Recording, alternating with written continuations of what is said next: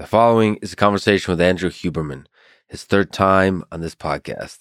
He's a brilliant neuroscientist at Stanford University and the host of one of the best, the best, if you ask me, health and science podcasts in the world called Huberman Lab Podcast. Check him out on Instagram, Twitter, and YouTube. Most importantly, Andrew is a great human being and has quickly become a great friend. And now, a quick few second mention of each sponsor. Check them out in the description. It's the best way to support this podcast. We got Brave for web browsing, Element for hydration, Roka for style, Indeed for hiring, and Masterclass for wisdom and inspiration. Choose wisely, my friends. And now onto the full ad reads. As always, no ads in the middle. I try to make this interesting, but if you skip them, please still check out our sponsors. I enjoy their stuff. Maybe you will too.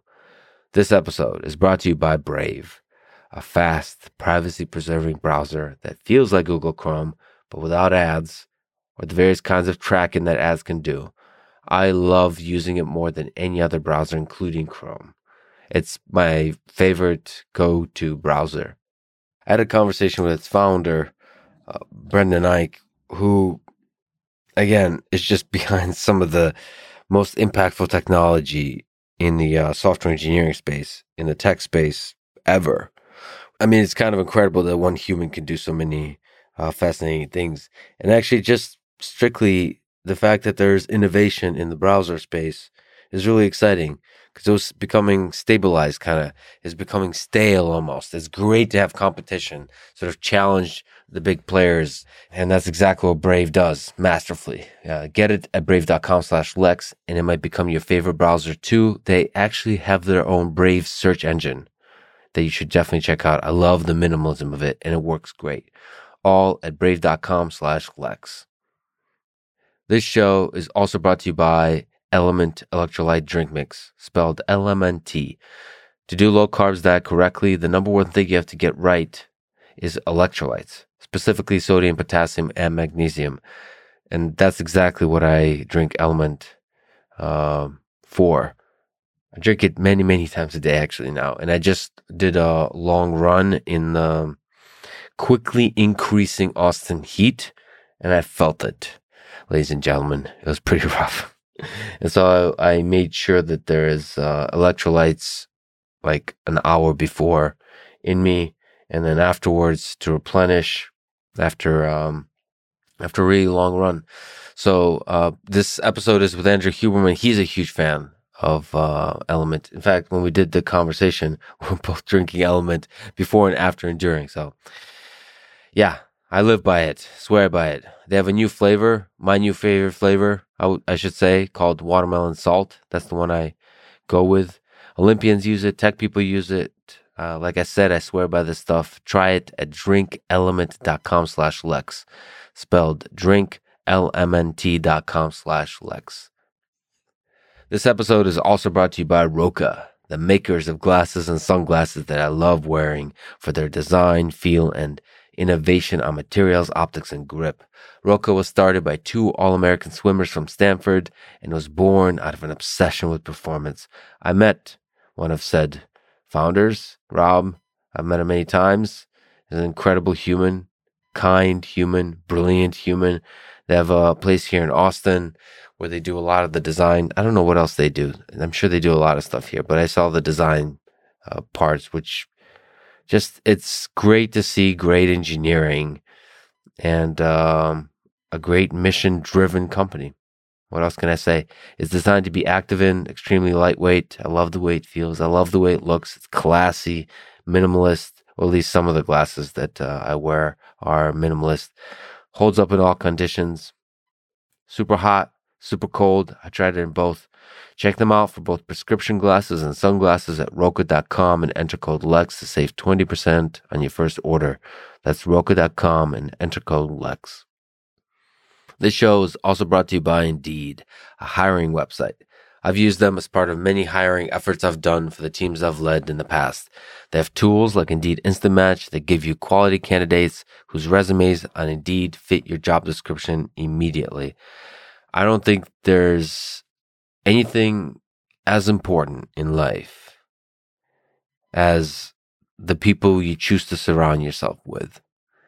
So that means your friends, that means your loved ones, if you're in a relationship. And if you draw a lot of meaning and uh, you're passionate about your work, that means surrounding yourself with the right people that you work with. And so if you're in a position to actually hire those people, that's the same as choosing friends. You want to choose the right people to surround yourself with because they're going to be a source of meaning. They're going to be a source of happiness. This is not just productivity. Right now, get a free $75 sponsored job credit to upgrade your job post at indeed.com slash Lex. Get it at indeed.com slash Lex. Offer valid through April 30th. Terms and conditions apply. Go to indeed.com slash Lex. This show is also brought to you by Masterclass. 180 bucks a year get you an all access pass to watch courses from the best people in the world in their respective disciplines. The list is ridiculous. It's really fun to read, actually, uh, the various subsets of that list.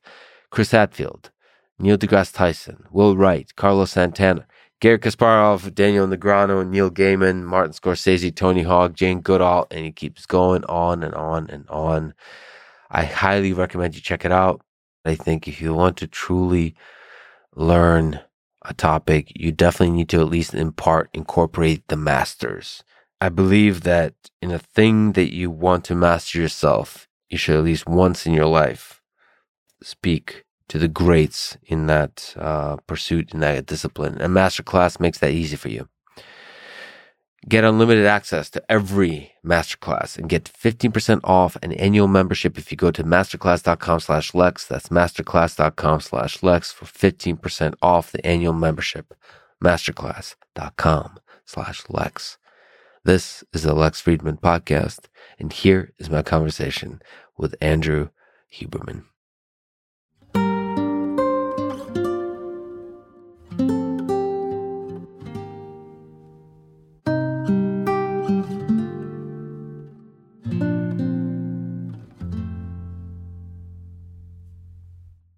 Meet again, my friend. Uh, we should talk on each other's podcast once a year. I think we should make a deal. I was just talking to the guys. There's a show called Louie. I don't know if you know it.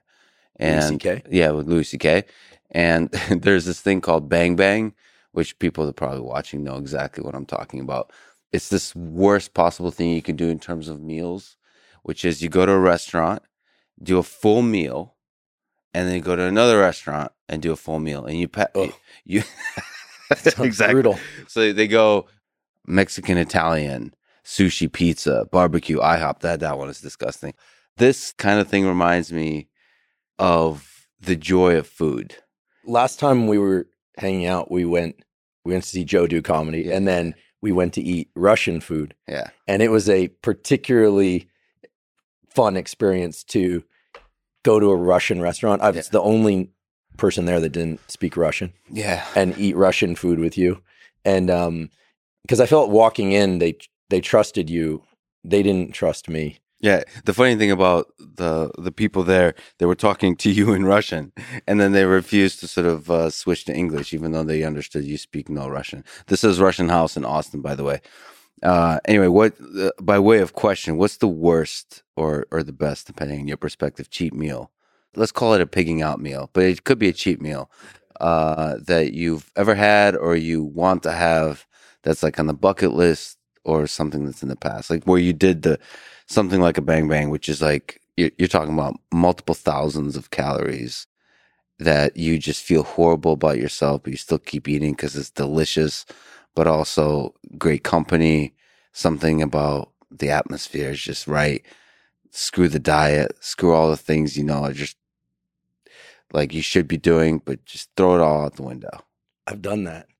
Uh, several times. times. Yeah, I don't do this anymore, but um, the entire time I was a postdoc, so five years, and the entire time I was a pre-tenured professor, so five years. So I basically followed the uh, Tim Ferriss slow carb diet, which is you know people can look it up, but it worked really well. It was basically some you know like good animal proteins, you know, fish and meat and things like Why that. slow carb? Because Oh, it's slow carb because like low glycemic stuff is mostly lentils and beans and, and things and vegetables. No no dairy, no Um, anyway, but then one Pasta day, in there? Sorry to interrupt. No. No pasta. So it wasn't low carb, but it was low glycemic carb. And I did that and it worked terrifically well just for energy levels because I want to be able to train and work. And then one day a week, you're supposed to go full cheat day. And so I would do what used to be 12 hours, but then it became 24. You know, you start to redefine what the day is. Yeah. Um, and I would, and that was when Costello was pretty young, and we would do it together. So I would get pizzas and croissants and donuts, and I would just do the full thing. And by the end of the day, you don't want to look at a, an item of food. You're just repulsed by food. The only modification I made was the next day I would fast completely just to avoid the gastric distress of eating anything. And um, so I would do them on Sundays, and then Mondays I'd fast all day. And then by Tuesday, I felt pretty good again. But Sunday and Monday, or you just feel like you're sliding down the slope of just blood sugar disaster. Terrible idea or a good idea? You know, at the time, it, I enjoyed it. I love donuts, croissants, all that kind of stuff. What's interesting is after stopping that whole protocol, now I just try and eat well each day. Protocol. It's really a protocol. Now I basically I do a pseudo intermittent fasting. I, I don't I'm not really strict, but I'll start at eating around eleven. Eat my first meal around eleven. I usually train in the morning. Eat my last bite of food somewhere around eight or nine, and I'm not super strict. I might have some berries or something late at night. Three meals, two meals. Mm, two two two meals, and then maybe a little bit of snacking on some nuts or something in the middle. Ever fast? 24 hours? Never That- done a long fast except when I was doing the the cheat days, and then um, and actually th- there were a couple different ways to do cheat days that were fun. Like if you were in a new city, you could try all the restaurants that you wanted. Yeah, and I think Tim and our mutual friend John Romaniello did a. I think it was like a cheat day marathon where they did. You know, marathon's twenty six point three miles. They went to twenty six point three different locations in New York. They put it on a map, and I never took it to that extreme, but Wait, wait. Yeah. In over how many days? one day that was their cheat What? day. Just because they were, you know, Just a, l- a little bit of something at each place? Yeah. exactly. I mean, there are things that guys do in their 30s that you just shouldn't do in your 40s. I can Yeah. say that because I'm in my 40s. Yeah. And uh, now I just try and eat well most days. And what's interesting is about 12 to 14 months ago, I completely lost all appetite for sweets. I don't know what happened. I still love savory food, so meat and butter and cheese, uh, and I love vegetables too. I love fruit also, but lost all appetite. So if you put a donut in front of me or ice cream or something like, I just uh, it's it's almost aversive to me, and I don't know what happened. I don't know what changed. There's probably a scientific explanation. Sure, It has to do maybe neuron loss, dementia.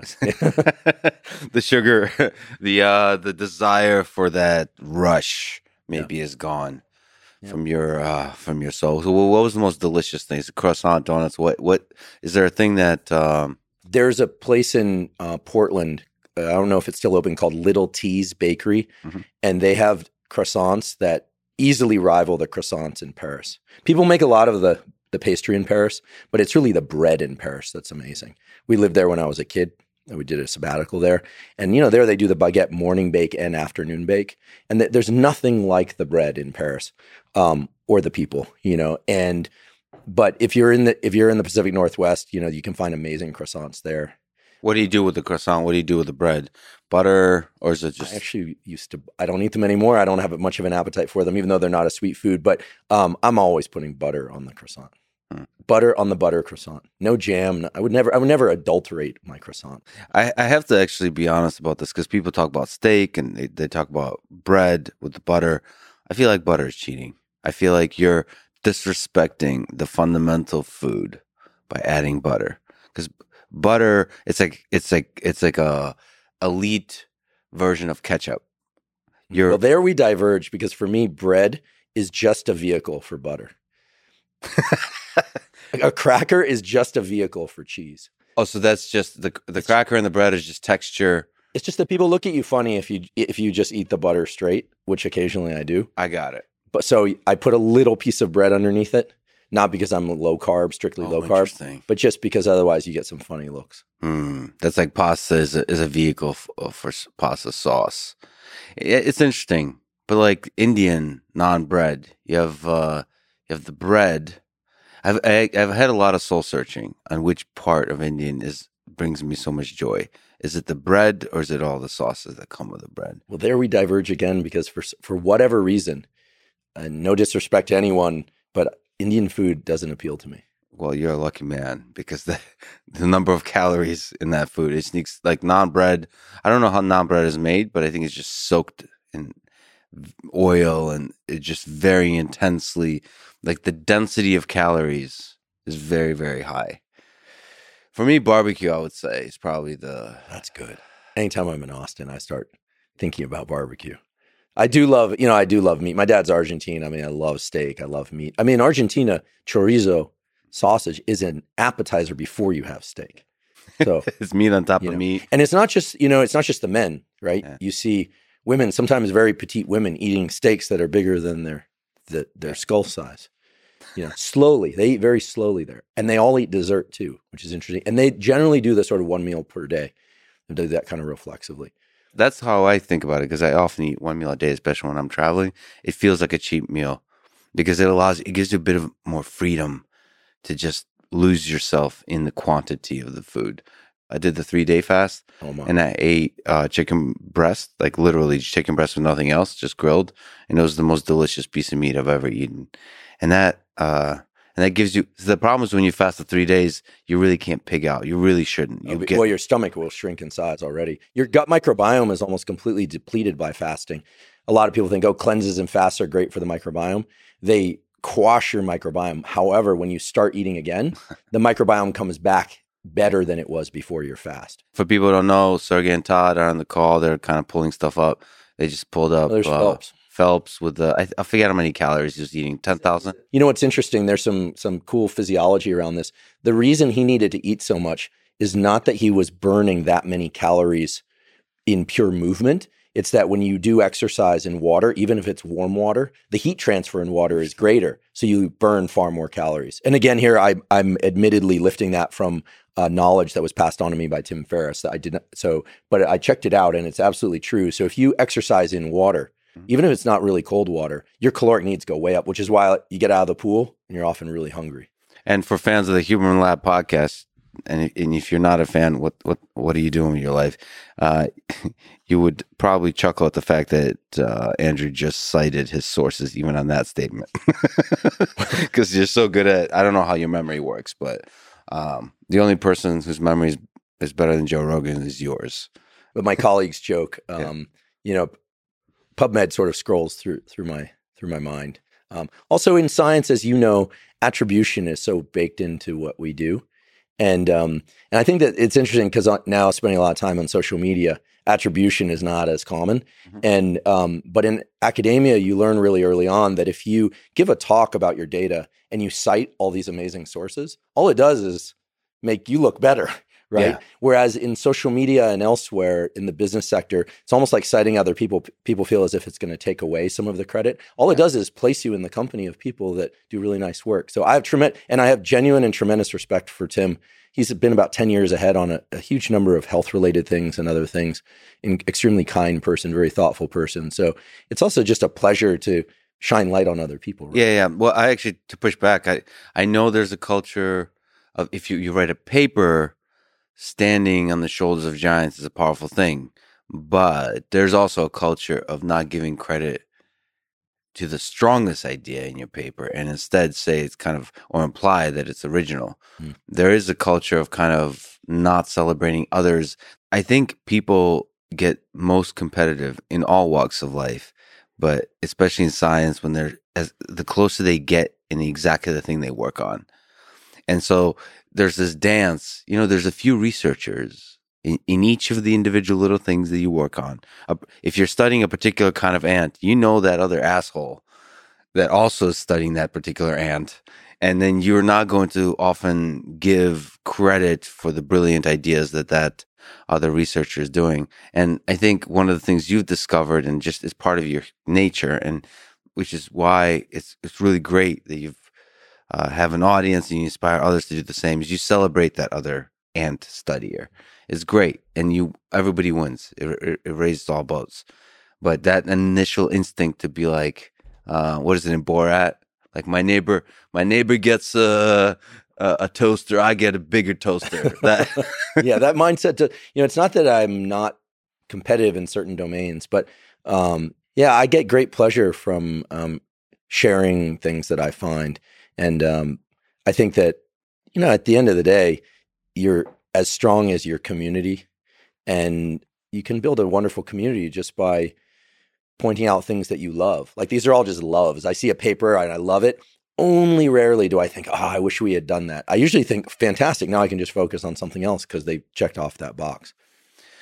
And by the way, you mentioned PubMed and, and barbecue. I, I should mention that I got a chance to hang out with uh, Rick Rubin thanks to you. He's a friend of yours, and you made the connection. That was a huge gift to my spirit. I guess he's a truly, truly special human being. And it, the there's a lot I could say about why he's a special human being. I'd love to learn how you met him, but I, I should also just mention on the PubMed thing.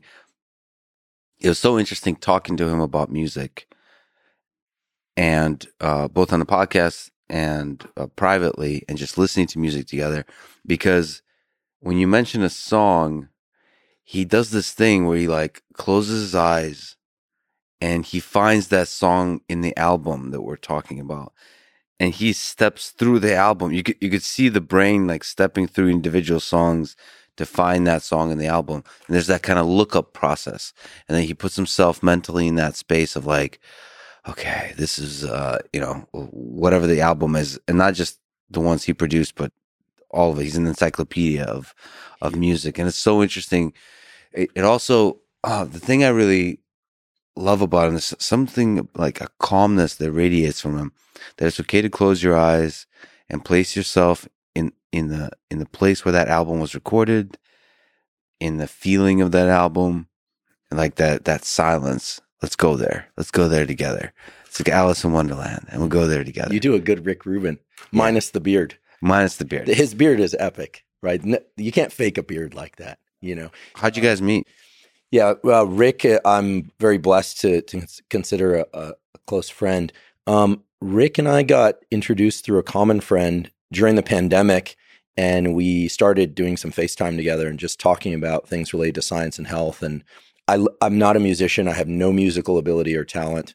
I have a good ability to memorize lyrics, and I love lyrics and I love poetry. Mm-hmm. So I asked him a lot of questions about musicians that I happen to love that he's worked with and knows. And so he would give me stories about musicians, and I would talk to him about health. And then the, eventually we formed a friendship where we would talk about any number of different topics in life. And then we started spending time together in person uh, when he was in town or nearby. And as you now know, uh, you know, Rick, in addition to all his incredible accomplishments, has an incredible understanding of how to get the brain and body into state, mm-hmm. right? And as you pointed out, he's willing to do the things that allow him to help uh, these incredible artists get into the best state to do their craft. And so if he needs to sit there and be quiet with his eyes closed for a minute or two and or more, uh, he'll do that. Um, he has routines to allow himself to get into state. And it's really inspired me to think about states of mind as something that, you know, we'd all love to just, just flip the switch and say we're focused or we're creative, but um, to actually ratchet through the the challenging steps in order to do that and to figure out what one needs to do on a regular basis to get into a proper state. It's not just going to come from a cup of coffee, uh, a, you know, a, lamp of a particular wavelength or something. It's going to be those things, but it's also going to be really teaching oneself how to get into proper state. Yeah, you did an episode on hypnosis. Do you think it's a kind of self hypnosis? Yes, I do. Um, because hypnosis is a con. You limit the context. You're very alert, and you're very calm. And um, he has a number of these different practices, and, and so we would talk about those. And then we also have enjoyed a lot of discussions about deep neuroscience. In fact, I introduced Rick to a friend of mine who's a neurosurgeon and neuroscientist, and they've become friendly. You know, Rick is one of these people that he sort of defies definition. Um, incredibly kind, incredibly private person too. So you know, I'm, I'm being respectful of that. But um, and then of course uh, he's a fan of your podcast, and so when I learned that, I I just made natural sense to introduce you. And I know he really enjoyed meeting you, and um, we talk about you a lot, and and of course in a positive light. You know, I think his dedication to getting into these states of mind and his willingness to do that has completely transformed my routines around life. Like, for instance, before doing a very long podcast recording, the solo ones, which often take me several hours or more, six hours to record, sometimes more, sometimes less, I realized that there's a certain brain state associated with that. So I have to really limit the kind of interactions I have for the two hours before. I actually walk and talk out loud through my neighborhood. People think I'm crazy, Yeah. but I live in a neighborhood where there are a lot of crazy creatives anyway. Are you saying you're not crazy? well, um, at least not uh, institutionally Right. uh, uh, defined as Yeah. crazy yet.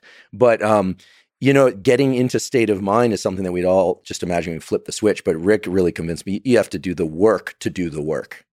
Can you maybe uh, linger on that, elucidate a little bit more your process of uh, how you get in that space? That's really interesting because I, I have to admit, I do everything last minute before podcast. I don't know. Uh, like there's a lot of anxiety because like whatever, if I have to pack, if I have to set up stuff, you were luckily a few minutes, you showed up a few minutes later. Which for an supposed to. academic is right on time. Right on time. Uh, but the stress is immense. And uh, on top of that, you look at like a situation with Rick Rubin, is I, had to set up microphones in front of him. And just that stress, the anxiety. He knows a lot about microphones. what did he say, which I really loved? He's like, How close do you like the microphone to be? Mhm. It's like, That's, uh, that's a very Rick Rubin kind of thing, right? that the details really matter. yeah. the details really matter right down to your relationship to the microphone, right? Yeah. Distance and whether or not it brings out the timbre in your voice. But of course, this is what he does. He, he produces music. Where, But he also said, like, you know, he is the professional. He said, uh, "How close do you like it to be?" And he said it with a gentleness where I had like an existential crisis, where I don't, I don't know. I, he gave me so much like, wow, like he made me feel like an artist, like that the microphone uh distance is a decision you're supposed to make. well, I, have to say, and this has actually come up in some of our conversations about you. I mean, you are you are an artist, and actually, Joe Rogan. Once I heard him talking about podcasting and the fact that he's always trying to get better at it, you know, and he described podcasting at one moment as an art, right? And it is. It's a certain medium of communication, and there's a cadence and a rhythm that, um, when it's working, it really can facilitate the transfer of information. When it's not, it doesn't. I mean, obviously, Joe just being himself has tapped into that cadence that allows, and it's made so many people excited to hear him talk. Well, in his case and in general, I think part of the art is uh, refusing the world as you get a bigger audience change who you are. There's one quote that I've seen out there where he says, you know, I'm like the, talking about himself, he says, you know, I'm like the fish that got through the net. There's no stage version of me, right? Yeah. How he is in person is how he is, uh, you know, out in the world. And of course, there's nuance to his life, right? And his different um, relationships, of course. But it's true. I mean, we've had the, you know, the great fortune of spending time with him out away from the microphones, so to speak. Joe is Joe. So, can you speak to your that process you mentioned, the walking and the talking to yourself, because that's fascinating. Yeah. I try and do a couple of things. Um, first of all, I when I was a kid, I had a little bit of a grunting tic. Um, when I was five or six, um, I would feel this buildup of tension in my throat, and I would do this grunting tic. If I get very tired, I start to do it still. We actually know that this is related to these basal ganglia circuits for go no go. You've got an accelerator and a brake basically in your neural circuitry, and um, kids with Tourette's and OCD, um, the brake doesn't work quite as well. And so one thing that happens is if I wake up in the morning and I'm especially if I'm well rested, well, if I'm not well rested, I do a hypnosis or yoga nidra in order to recover my sleep. That works really well. But then once I'm into the process of preparing the podcast, I've already gone through my notes. I know what I want to say more or less in a kind of general contour. And then I take a walk and I I try to so no phone with me and I try to assess whether or not my energy is too high or too low for podcasting. Mhm. Because when you podcast, as you know, you, you have to punch out a lot of material, but then there's times when you really need to slow down and emphasize and articulate. And so, uh, what I do, uh, this is I don't I've never revealed this. Uh, what I do actually is I will recite the lyrics of songs for about ten minutes, um, songs I love, while I walk out loud. It calms you and focuses you. What does it do for you? I think it gets my vocal cords warmed up, and it also do you sing or speak them? I often sing them, Mhm. uh, and unfortunately, nobody hears. And as I do this, I start to evaluate whether or not I'm straining to get the words out, or whether or not I'm straining to make them slow enough so that I can articulate them.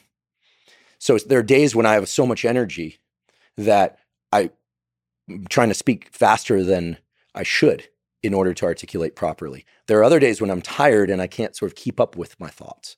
And so what I try and do is assess that and then adjust the transmission, the RPM, so to speak. For instance, I can speak very quickly and then I can slow down. So I, I can change the cadence of my voice. And when you teach in the classroom, you learn, as you know, because you're an excellent teacher. I've watched your lectures in the classroom.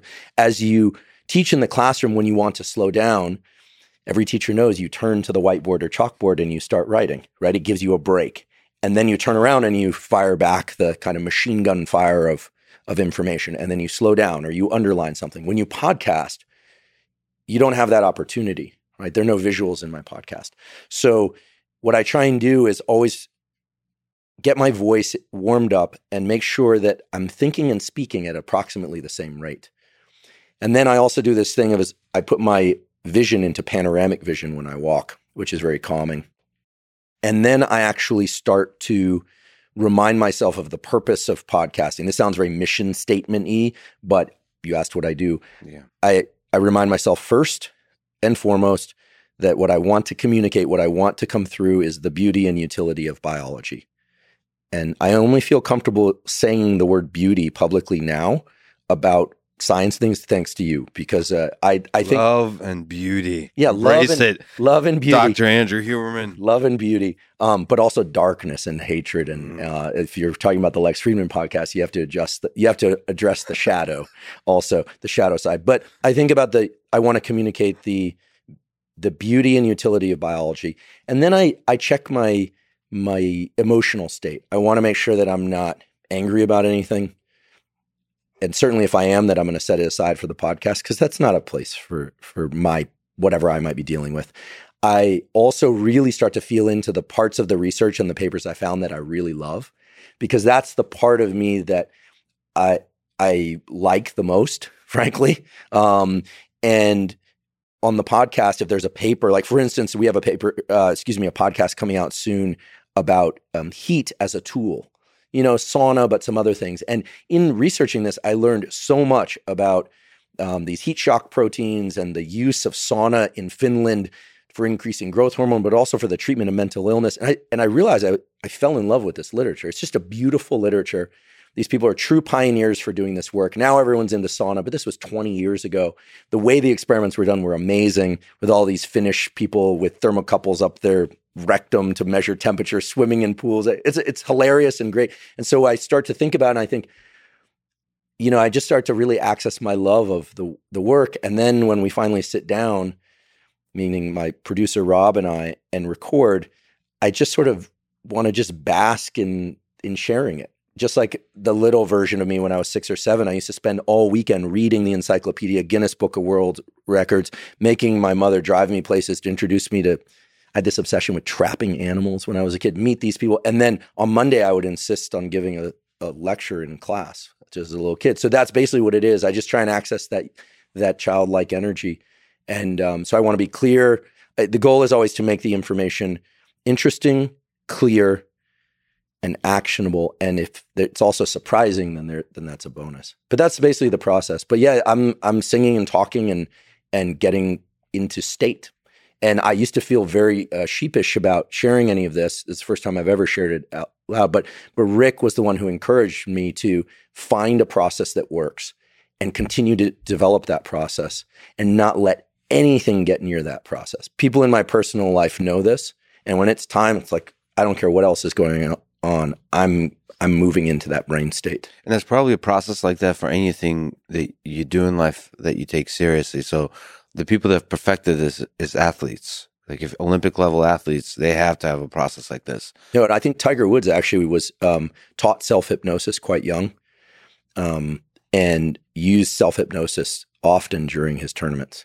Sometimes to great uh, success, and other times less so. Is there other places in life that you use kind of a protocol, like a mental protocol, to get ready? Many of the best areas of life are their own form of hypnosis right? Um, True. You know that you're in hypnosis if, for instance, you're in a movie and something happens and you feel the emotional lift with, with, without being self conscious about it. Um, yes, I think that um, one thing that we've tried to do in our house is around meal times to try and set a state Mm. that food isn't just something that we just throw down our, our throats. And I'm fortunate that, you know, my partner cooks really well. And so I try and give her the space to do that. And it, that's a whole thing of her getting into state. And then for the cooking, the, For the cooking, preparation of all. I the, can just see it. I just Yeah. see the way she approaches the whole thing and the the pleasure in serving it. And and I'm an eater, not a cooker. Um, but Uh, so- both are important roles. You, Both could, are- you could be a very good eater. Like a, there, there's something about. Is there anything better in this world than that feeling, uh, especially if it's a family getting around a table, just the warmth of that. I don't know the. It's like uh, the cold outside of the the cruel world cannot touch you in this place that you've returned to.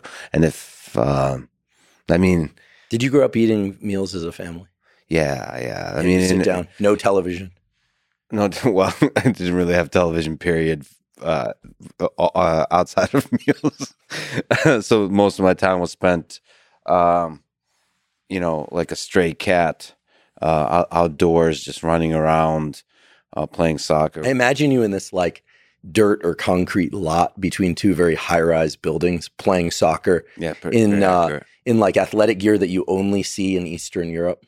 You know how like you come to the. States and people wear their athletic gear, and you go to Europe and you see maybe it's the soccer culture, Yeah. but you see athletic gear that you just don't see anywhere else.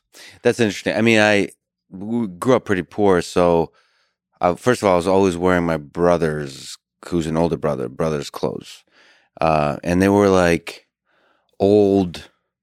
Uh, like the, my favorite things were American things that I didn't understand. It would be like a Pepsi shirt or something, and it was just f- that was the gear, and it was like too large for me. But I thought I was the coolest person ever, just wearing this fancy like Kanye like type of fashion. Yeah, there's something about I feel like in in uh, Eastern Europe they wear athletic gear where like the guys like zip up Yeah, that, no, that's their- like fancy stuff. That's Oh, if you like. Those are the cool kids. I see. I see. like the cool soccer players, uh, football players that, uh, like they were in a league of some kind, so they would get uniforms or like, or they somehow. I always thought anyone who had anything nice had to do something really bad to get it. That that was my way That's view of the world because like um like I, I guess I didn't understand how it's it's possible to be rich because most of us were surrounded by people who are poor and that life was beautiful and simple and it's like why do you escape that life but you still admire the the cool like uh when we got McDonald's it was like what kind of world does this place come from like who invented this this it's a fascinating view from a child's perspective of like of capitalism essentially Yeah. Uh, But but the fact that you ate dinner together is really interesting. I, Yes. uh, my parents divorced when I was an adolescent, so then there was a total fracture of any family structure. But prior to that, we ate dinner together every night. I was expected to know how to use my knife and fork, and you know it was like a very um, structured thing. Uh, I don't know if kids do that now. Um, you know, if I ever have kids, they're going to do that. And certainly, um, actually, on the way over here, I was thinking, I was like, you know, uh, I really want a, a lot of kids. I want a, like a whole litter. And um, I was thinking, if Lex has kids and I have kids, then like, then we can, we can like pit them against each other with jujitsu. yeah for sure This is my chance at redemption. You know, um, it's the long like game soccer, The long- right? They'll all want to be engineers or physicists. yeah Um, they won't want to be biologists. Um, but it, but in all seriousness, I, I look forward to the day that our, our kids uh, play together. Know? Yeah, I think there's something. Uh, so the the family dinner, the ritual of the family dinner, like, uh, but also the special occasion dinners, like uh, where there's a little bit more preparation, a little bit more cooking, um, whether it's on the weekend or for some holiday. Uh, in Russia, it was a thing that actually I find completely missing for the most part. In America, is there was neighbors, there was a. You broke the walls between families much more commonly like there would be kind of regular characters like a sitcom almost you know if you watch a sitcom it's never just the family there's always like other characters that Just bursting in the door. bursting in the door I'm gonna start doing that here just to make you feel at home. just- Just, start showing up at your Exactly. studio. I know where you live. i think people want to respect uh like uh you know michael malice lives next door to me and i think people want to respect each other's privacy or something like that. And I think we we all get super busy and you know like it's kind of work to do this uh, dinner together or you know you know if, if you see it as a thing that needs to be scheduled it's work. We get busy. There's a lot of stuff going on. But if it's part of a ritual a part of the culture the, the all all of those walls get broken down and and then you realize like that's like later looking back the, those are the things you miss. It's like that's what that's what life is about. Like all the stupid stuff you're doing in terms of career or whatever all the busy things those, those don't matter. What It's matters is the people and Yeah, in academia, you know, this changed in the last few years, of course. Um, but one of the great joys was professors will stop by your office or your lab. Nobody set set up an appointment. There's a guy when I was a professor in San Diego, a guy named Harvey Karten. He's a member of the National Academy. He's the the truly the world's expert in the evolution of vision and evolution of brains generally. And uh, he would show up in my lab, and he would just start talking to the students and postdocs. And um, I mean, an, a pure encyclopedia. Uh, and then you'd at some point you'd say, "Hey, Harvey, I got to go," and you'd ha- you kick him out, right? Or this guy, he's a physicist, David Klein, uh, David Kleinfeld, who's uh, same way. Actually, uh, David Kleinfeld's an interesting one. He, a student of his, went to on to create the Beavis and Butthead cartoon, and one of them is David. He's a physics professor now. People can look him up. And David's one of those guys who just walk into your office, he just sit down, and you just start talking to you. Is and and so there's a kind of a family feel. It's like Cheers or Seinfeld or one of those shows where somebody just walks in and uh, yeah, I think you and I both share a love of the community around things. And podcasting is a little bit more isolated. Um, I should say for the guest episodes, th- the preparation is completely different because it's more conversational. And so there, I don't do any of this business of putting myself into state. I just try and make sure that the guest is um, taken care of. And I do list out the questions I'm going to ask before, but those I actually really like the interview episodes far more than I like this, doing the solo ones. just psychologically I mean I just like learning from someone Yeah. directly yeah because you asking an expert about something like sitting here with you when we recorded the podcast where you were a guest on the Huberman Lab podcast and for the first time and finally someone was explaining to me the difference between machine learning artificial intelligence and all these other things you know and I'm I've finally forgiven you for making me cry about Costello on camera uh, but because it, helped me move through it but Yeah. in it, but in all seriousness the, the interview ones are are a sheer pleasure the solo ones I really enjoy but they're their their work. Sometimes I think like I'm going to sweat a little blood prepping for them. well, it's interesting because I, I do think prepping for interviews is having a similar process might be also very valuable. Like I have to, I have to think about that because um, I think when you do a conversation for several hours, especially when it's a high stakes one, so it's not like you and I know. It's more like it's just chatting Right? and so the on. world order isn't going to shift Exactly. according to it. Although you never know. We you can, never know. knowing you, we'll probably be into some pretty controversial topics in a few minutes. Oh you boy. like to ride the edge more than oh I do. boy. There are a number of topics that I just completely avoid, and my response to those is always that uh, I have a lot of opinions about that, but not a lot to say.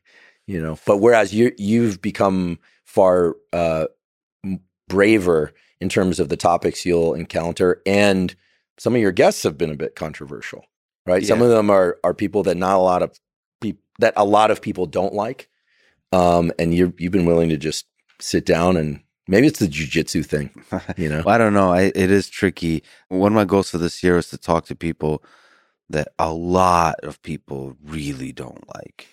Are you going to share with us? and here I am. What, what pe- people that, that are in prison, right. major political leaders. I've been thinking a lot about how to talk to really difficult, controversial figures, but find together something with them that's deeply honest about their nature, about the the ideas they have about the world, like reveal something real. And some people, you have to be very careful. Some people are very good at hiding the real inside them, even from themselves.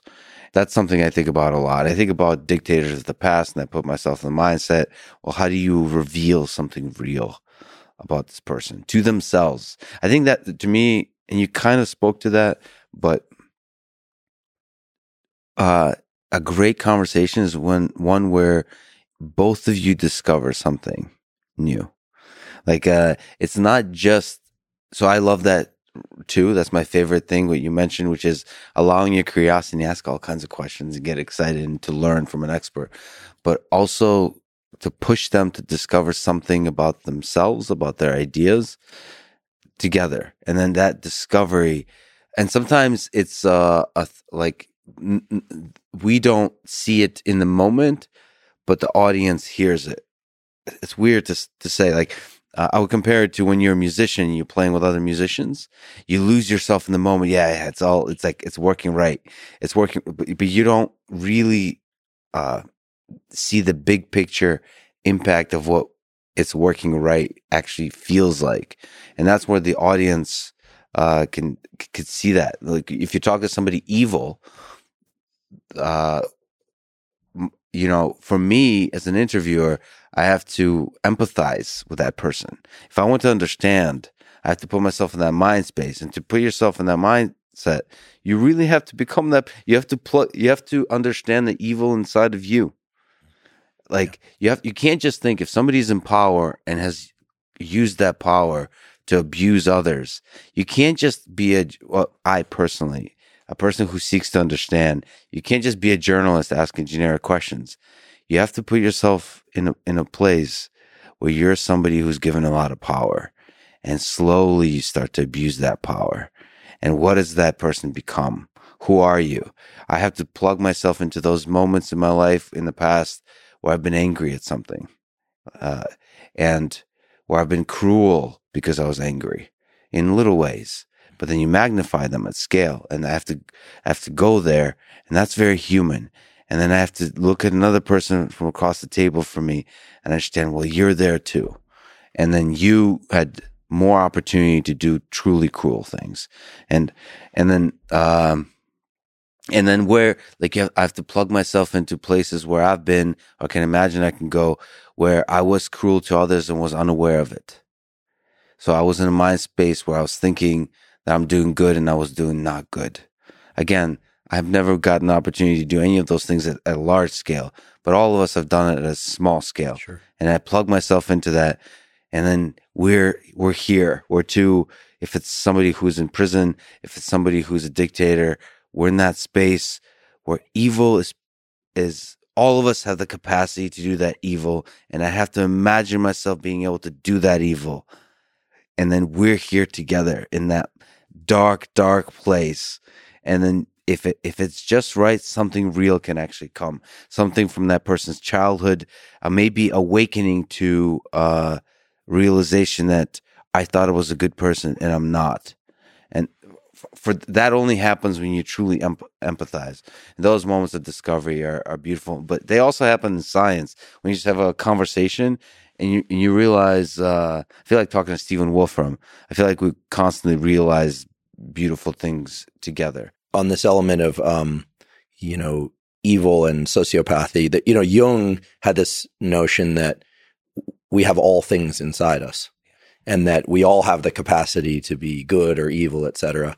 Um, but I have uh, the good fortune of working with somebody who has deep understanding of psychiatry, but also psychoanalysis and Jungian theory. And um, and he said to me recently, he said, you know, whether or not all people have all things inside them is still debated in the psychology community and in the neuroscience community and as a matter of philosophy. But there are certain people, not many, but there are certain people for whom they've actually lived out many versions of their possible selves in the first person. And so those are unique individuals. And even if they tapped into these things at a, as you mentioned, as a, at a more minor level as opposed to impacting people negatively at a at a at scale. So being able to access those different parts of oneself is is key and you've been willing to step into that. You know, my podcast is not one in which we we get down to those matters. Yet. Um, but yet. yeah, you never know. We might do an episode on on narcissism and sociopathy. The other thing that I, I took away from a conversation with uh, a friend who was a did a lot of years in special operations in the intelligence community, he said, you know, it's if you look at somebody's past, at some point, you will come to understand some pretty good reasons as to why they became who they are. But you have to draw the, his words, the red line someplace. And what he was referring to was the fact that certain people, at least in the eyes of certain communities, deserve to be eliminated as a consequence of their actions, right? Regardless of what drove them to those actions. So it gets right down to the line between psycho- nature, nurture, uh, neuroscience, and the law and justice. Um, complicated, complicated themes. I, I, can think of a number of people that um, I would love to hear you interview. And here I'm not revealing the reasons why, but except for the fact that I think you would be uniquely suited to bring out the important components of the conversation that other people have not been able to uh, do, which, uh, for instance, Liz Holmes. This is one of the most um, uh, mysterious and yet disliked people on the planet. Mm-hmm. Um, uh, she's sort of synonymous with deception. Mm-hmm. Um, I don't know if there have been any real interviews of her since the whole thing. Um, I haven't followed that case. I listened to the book and I mm-hmm. Um, I followed it a little bit because it was happening in my hometown. Right, Theranos was right up the road. The building's still there. It's interesting. It's it's some of the most premier real estate in Silicon Valley, but nobody wants it. It's sort of like it's very hard to sell a home where somebody committed suicide or committed a murder, even if it's a beautiful home. It sort of feel like the Theranos building is that building. Um, so that would be a, a, a really interesting interview. I would love to hear that interview. One of the most interesting dark human beings in science.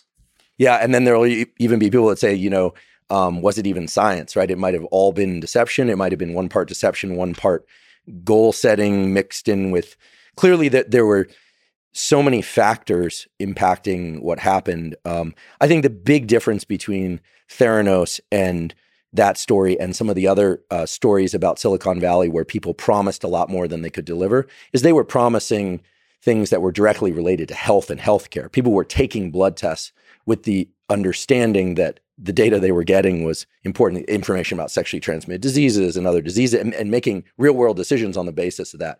Whereas if you remember when the iPhone first came out, and uh, Steve Jobs was still alive, and the phones were dropping calls if you held it in a particular way. And his response was a little flip. He said, "It's it's hey folks, it's a phone, as if like don't get so worked up. Yeah. But people held him understandably to a very high standard. You know, she would sort of it seemed, and I don't know because I certainly wasn't there. Seemed like she sort of adopted this idea that you could get it wrong a bunch of times before you get it right, except if the allegations are true, and I think they she was found guilty, I believe, on a number of counts.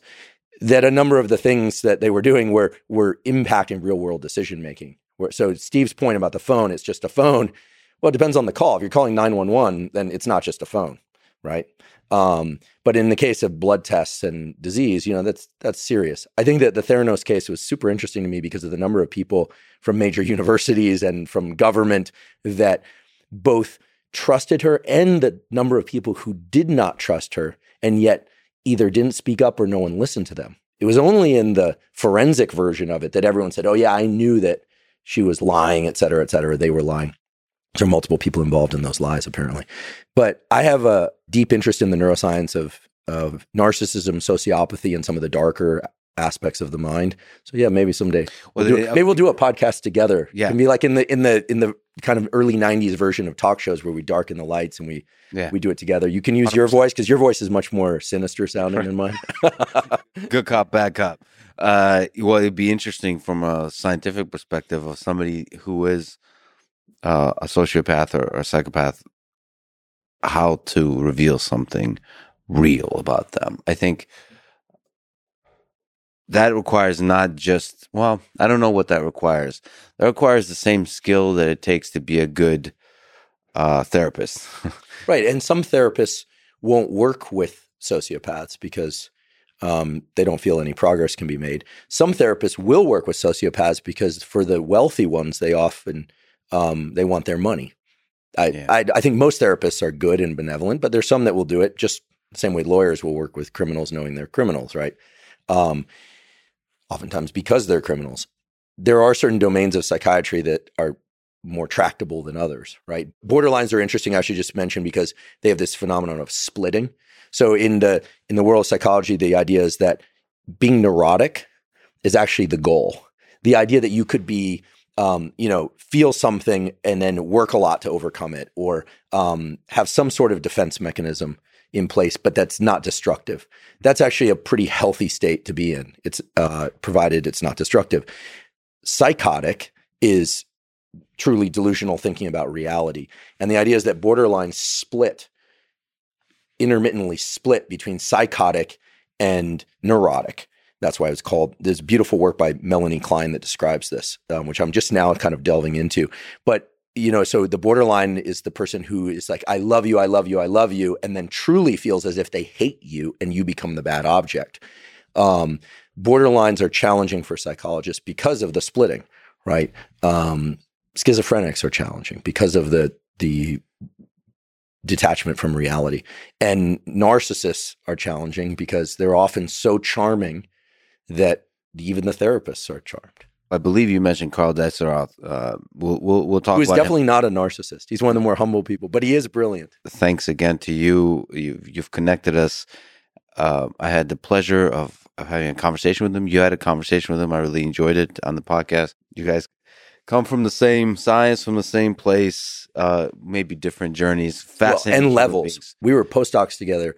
Carl is truly the Michael Jordan, the Wayne Gretzky, five children, amazing marriage to it. Also an ama- amazing scientist. His wife Michelle Monje's in our neurology department at Stanford.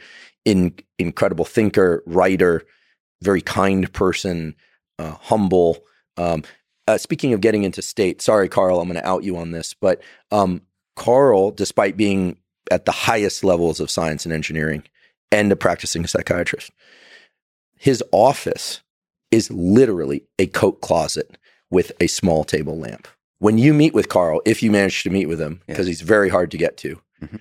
you walk in, you sit down as if you're going through some interrogation in some spy novel, and he'll ask you, What are you most excited about lately?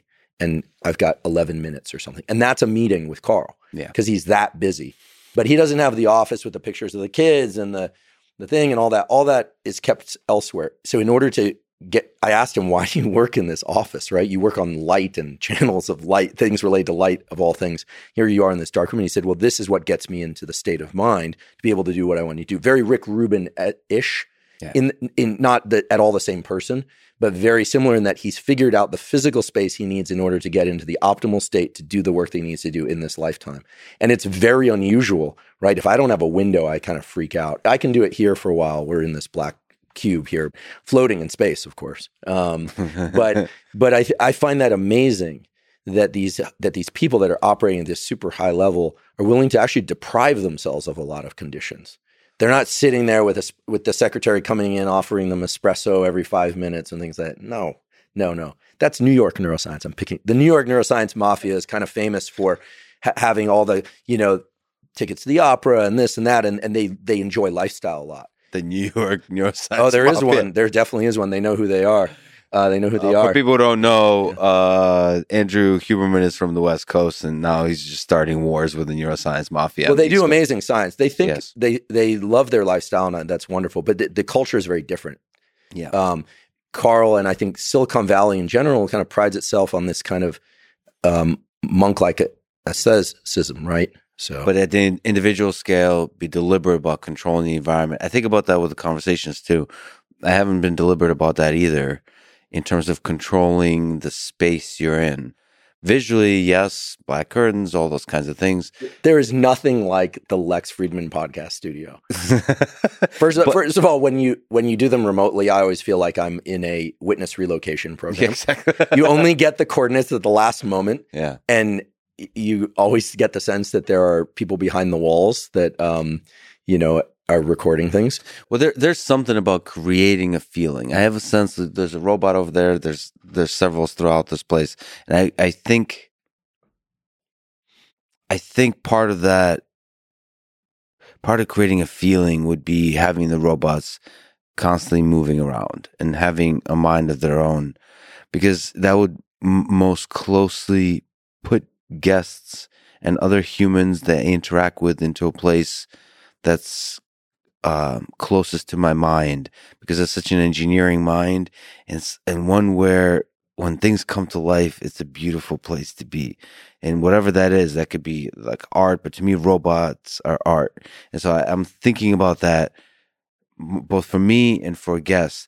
And, and I'm also thinking about the difficult guests, just to return to, you said Elizabeth Holmes, one person, maybe a couple of things I want to say. like one person I've been I think I would like to talk to is Ghislaine Maxwell. I always get afraid right before you reveal these kinds of things. And now I know why I get afraid. Yeah. I mean, again, assuming that she did the things that people claim she did, they're despicable, right? I mean, these were underage children, right? There's just no version of the story where she did the things she was accused of doing and is still a quote unquote good person. There's just, in my mind, right? Um, and yet, I think there is tremendous interest in understanding like what led her to do all that. So let At me least for some people. let me say a couple of things. So one is at a high level. Let me say that she believes, or her current story is, is that she's the victim Of who? Jeffrey Epstein. Oh my. I think I'll just leave that there, as as is. So this is these are ideas that you're facing. The nature of truth and the nature of the human mind is what it is, and this is. Imagine, folks, if you went into a room with a person that says that, what do you do next?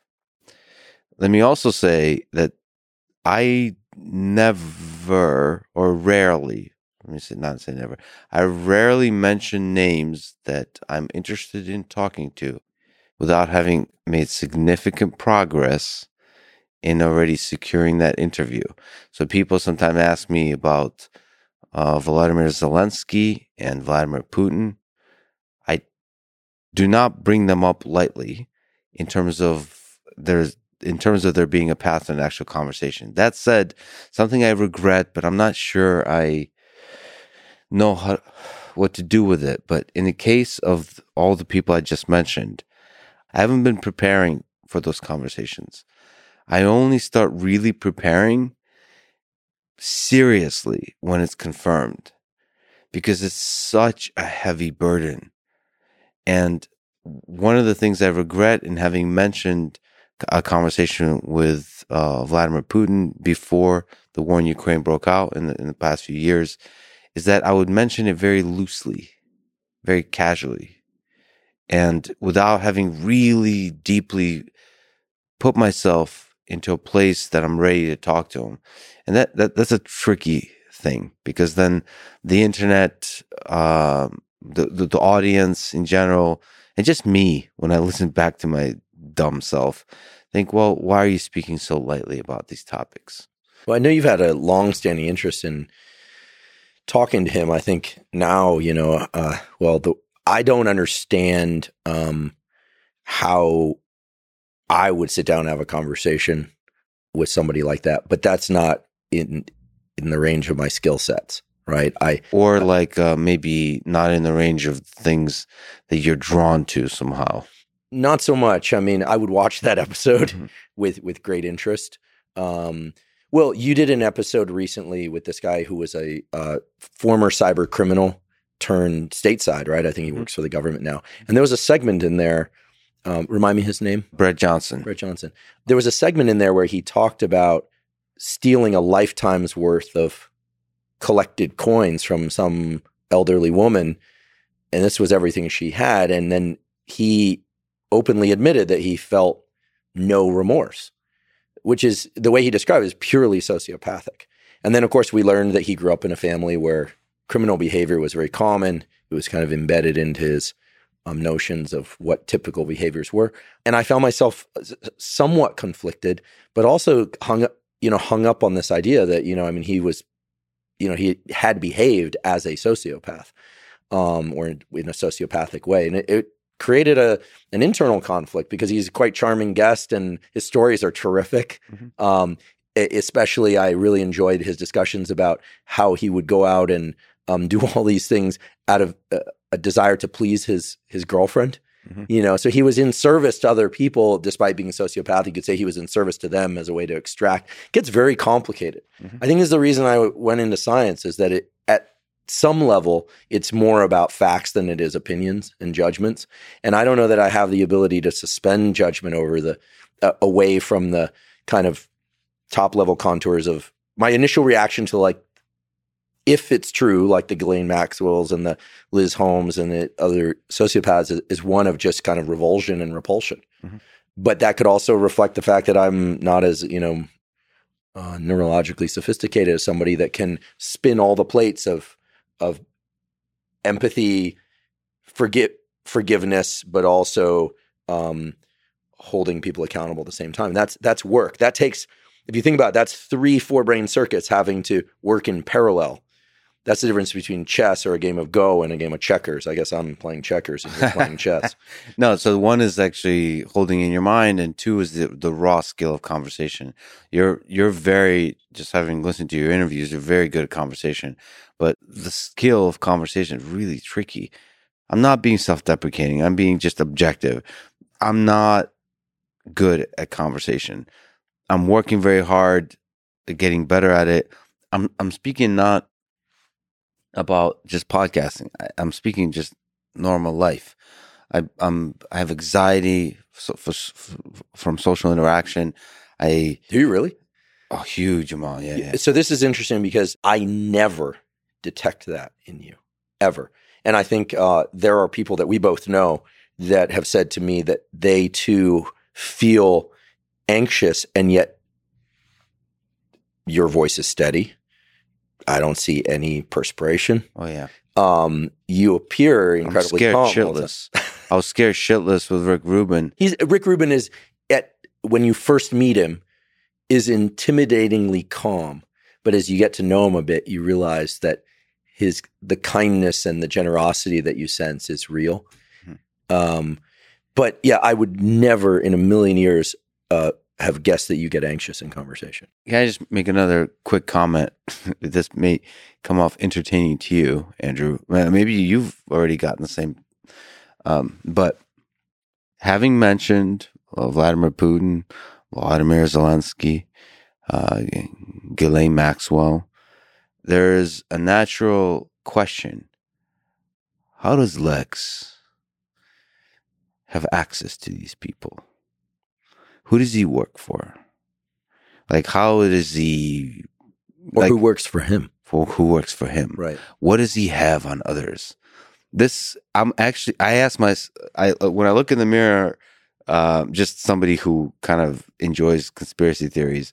It, it I want to ask the same question. Like, well, I usually ask in the following way: like, how the fuck am I so lucky? Like, who am I being? Am I a robot? Being controlled by somebody else or like what how is this how is this my life right now? What is happening? It really does feel like a simulation. So let me just speak to the to, to several things. First of all i have no boss. I know i know of nor am i controlled by any intelligence agencies of any nation. We're gonna get you a dog lex I, I, that I could talk to. uh, I'm scared of getting a dog because I would fall in love so deeply. I think that uh, next time I'm bringing a puppy, I'm just gonna bring a puppy and I'm gonna leave it here. I, man, and then uh, you'll never see me again. I mean, I, I love dogs so much, but the uh, I was also surprised and maybe um, I I have never talked to an intelligence agency, which is very interesting to me. Like I, I, I that, that, you're aware of, because they're very good at communicating with right. people. With but I've been very suspicious on this exact point. That's the, the downside of kind of uh, being an introvert, having anxiety about social interaction, but then having so much love thrown your way because we connect over podcasts. Podcasts have a powerful way of connecting people. So people come with you with love yeah, that I really love, I appreciate, but I wonder like exactly this question like uh like why is this person with a Russian accent talking to me and show, showing me so much love? Well, that, because uh, sorry to interrupt you again, but um, it's what we do, um, and it's a sign of interest. Uh, by the way, to sometimes, sometimes, yeah. I have a colleague at Stanford, and she said, you know, interruption. 75% of the time is a sign of, of real interest in what the person is saying, if nothing else. Uh, well, you're very lovable well, that that but, but, I mean, I learned about uh, hedgehog in the fog from yeah, you. Yeah. You know, when I learned, you know, you're very lovable. People love you because you're lovable. I love love. Okay, so 100, percent and it's. I mean, especially here in Austin, Texas, people are so so very amazing. Cool. I go just hugs and just ah, I love people. But do you want a family? Are you eventually one hundred percent? No, I mean, you're. I take I take what you said as a challenge uh, in terms of uh, having a family with kids, and uh, they do jujitsu and uh, obviously defeat you and, and and make you um, miserable for your failures as a father because you couldn't. Uh, um, You're gonna be a great dad. build up an army of good jujitsu people. But yes, I, I would love a family. I would love to have uh, children. But I just want to finish that point because I'm nervous about it. I'm nervous about the way people perceive what you're seeing is a Forrest Gump type character, like what who I am. I, I seem to be, and, and this is how like the world seems to work. Is you just try you try to be yourself, like you try to find yourself. That's maybe the better way to say it, and just be that. Be kind to people, work your ass off, and say F you to anybody that wants to control you or to tell you what to do. Just be free and then put love out there in the world and doors open. This karma thing seems to work. Uh, some like how the hell did how the hell I friends with you now? How the hell did I get a chance to eat barbecue with Rick Rubin? Right, like You guys had, bar- you guys had barbecue. yeah, had barbecue. Uh, he, uh, right, of course. He's he's from New York. Any New Yorker that I know has very high standards for food because bad restaurants don't last long in New York. and barbecue counts as Oh yeah. oh yeah, Yeah. Texas barbecue. Well, uh, you know, I would also add that you, we, whether or not you realize it or not, you took tremendous risk. I mean, we come from the same original community, which is academic science, right? And to be at MIT and to start posting lectures online is risky, right? To you know, I was third or fourth man in on in terms of podcasting as an academic because you had gone on Rogan many times. David Sinclair had gone on there. You know, the the especially before the the pandemic, you just didn't see many academics and scientists talking in a public facing way. Uh, so you took tremendous risk, right? You took tremendous risk always wearing that jacket and tie, right? Um, the only time I haven't seen you in that truly is when we rolled jujitsu, which is, and here I'm being generous to myself saying I rolled jujitsu, and basically you choked me out Thank in front of doing that. hundreds of That was really really. It was uh, it was uh, great. It was great fun, and I, I, I Thank I you have- for doing that. To have a Thank you. beginner's mind is a beautiful Uh, thing. I have, admittedly, I have not been taking cl- the classes, but I'm going to. I truly am. Um, especially, should, there's a small chance I might find myself in Austin a bit more often in the in the near future. But the well, if you're out in San Francisco, you should train with Mark Zuckerberg. He just started, so there you oh go. yeah, you guys could. interesting. Uh, Sure. Um, I mean, he's actually. Uh, so, I mean, people listen to an episode. Perhaps he's a fascinating human being. I listened to it. It was great.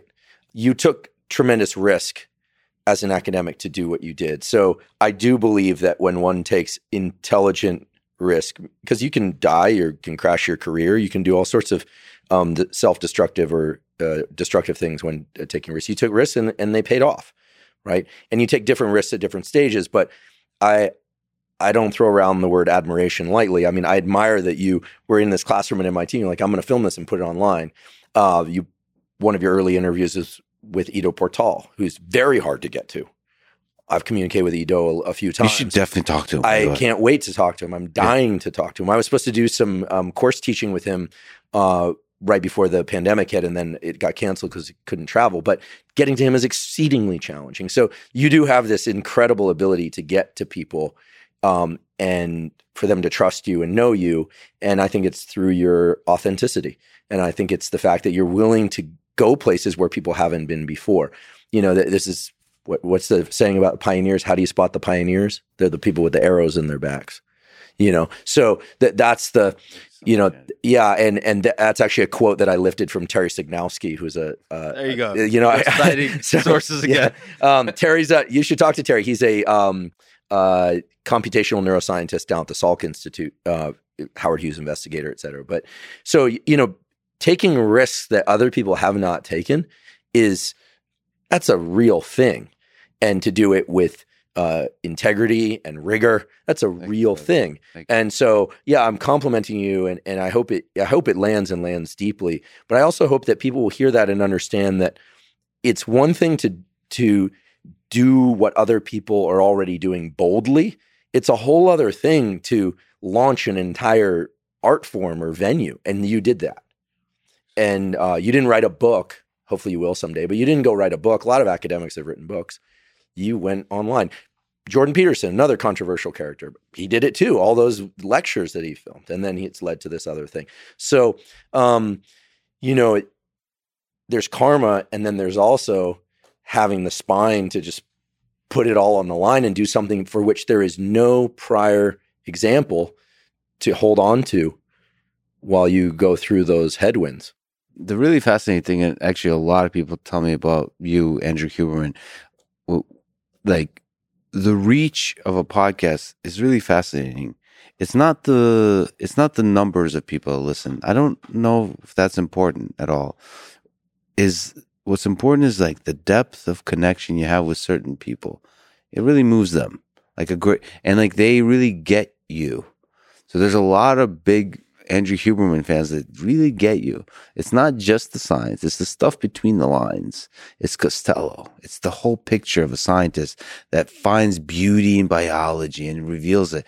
And they love you for it. You know, um, uh, because it was on television at the time, uh, I followed that Amanda Knox story pretty carefully. Um, and I don't watch television, but whenever I would travel, if there was a TV on the airplane, I would find myself um, getting wrapped into things like locked up abroad, you know, like, and these things where, they, which would make you terrified to travel anywhere, let alone commit a crime overseas.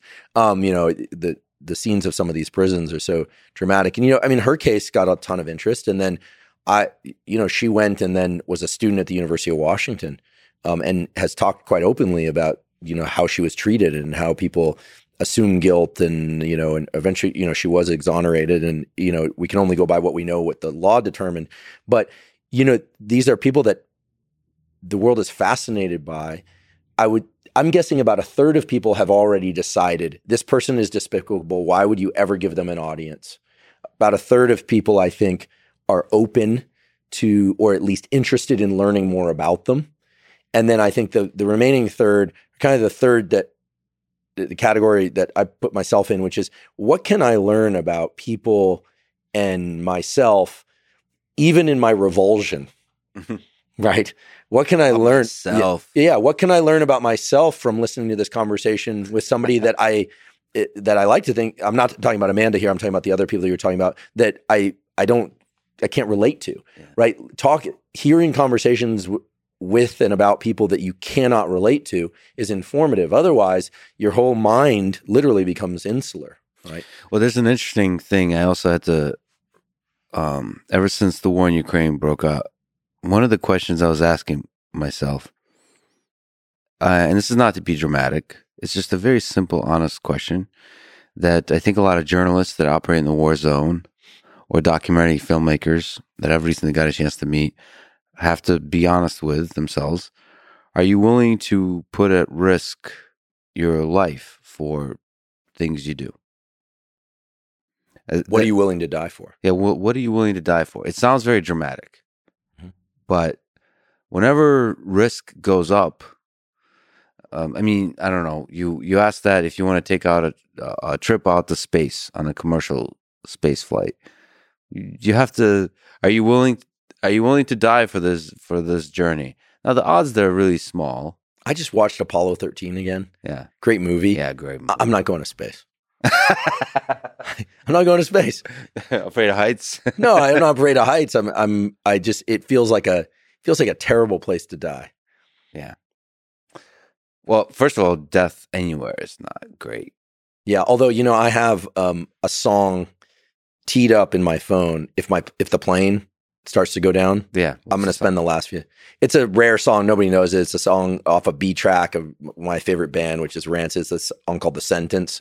And nobody, nobody, and I love it. And I listen to it almost every day. Um, Rancid, the, the Sentence. It's called The the, the, band is called Rancid. They're yeah. famous band. Yeah. yeah, yeah relatively. Love those guys. Love their music. Um, and the song is The Sentence. You can only find it on a, like a B side or outtake. And it's, if you don't know, how to decipher Tim Armstrong's voice, then you probably won't understand the lyrics. But um, because it's sung very, very fast. But if the plane ever goes, anytime there's turbulence, I put that thing in, I put the headphones in. I'm like, well, you know, if it's time, it's time. I'm going to yeah. go out like this. I don't want to drift off into the galaxy, just slowly asphyxiating and freezing to death. That sounds horrible. Just like I wouldn't want to drown or burn. But on out. a plane is okay? Well, on a plane, I mean, like if the thing starts going down yeah. and there's truly nothing you can do, you might as well at least listen to your favorite song. Yeah, true. True. I'll probably go with the Pixies. Where's my mind? Like from Fight Club, Oh. and just the calmness. Just sit back, like uh, the musicians playing at the Titanic. I didn't know you were a Pixies fan. I'm gonna have to. Not not so much a Pixies fan. Actually, I I should say that I just that was the Where's My Mind. It was the chosen song for Fight Club at the end when the buildings are coming down or something like that. So that the the there's certain songs that just fit just right for the collapse of human civilization, and you you're calmly So, appreciating like that that's just it. This is how absurd this life is. At any moment it can end and this is it. This is uh this I love how we both have uh, Death and Demise yeah. um, soundtracks. it's just a question when you're an academic doesn't come up often. Right. that's well, all. That's that's i just, yeah, there are some academics that are bold and brave. It's it's not a phenotype. uh, Being bold and brave in the physical world is not a common phenotype of academics. I mean, the great neurologists, one of my, tr- I don't have many heroes, but Oliver Sacks is a true hero.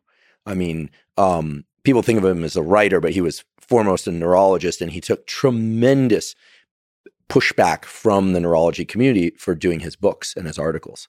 Uh, he has a great biography called On the Move. There's a wonderful documentary that just came out about him. He died in 2015. I'm actually um, a kind of a collector of his things, um, but he tremendous. But he was accused of horrible things until the movie Awakenings came out with De Niro and Robin Williams. amazing movie by the way people don't Yeah. they seem to not say great things about the movie i love that It was amazing, and it was only once he became famous from that movie that his ac- more academic work started to receive any kind of attention, and he was invited back to Columbia and NYU. You know, the New York neuroscience mafia is a real thing. Um, and yes, you know who you are, and some of them are actually coming on the Yeah. podcast. Um, th- they they they are You and I, uh, I think we talked offline about this. We should start a mafia to to bat to, to fight off whatever's going on in the East Coast. Although I'm still at MIT, so I don't know how that works. Well- but well, Boston I- is different than New York. Yeah, so I have tremendous respect for science done in New York. Don't get me wrong; they, they are excellent scientists. It's a, it's just a very different culture than on the West Coast, um, and the personalities, the, the personalities. Tremendous respect for the mob.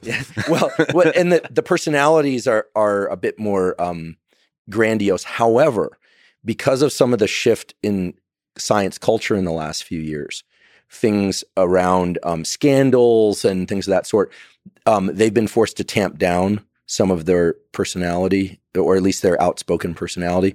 And I actually think it's revealed something really important and useful in science, which is, you know, it- used to be the case you could really inject your personality into what you do. You, you know, Richard Feynman's a good example.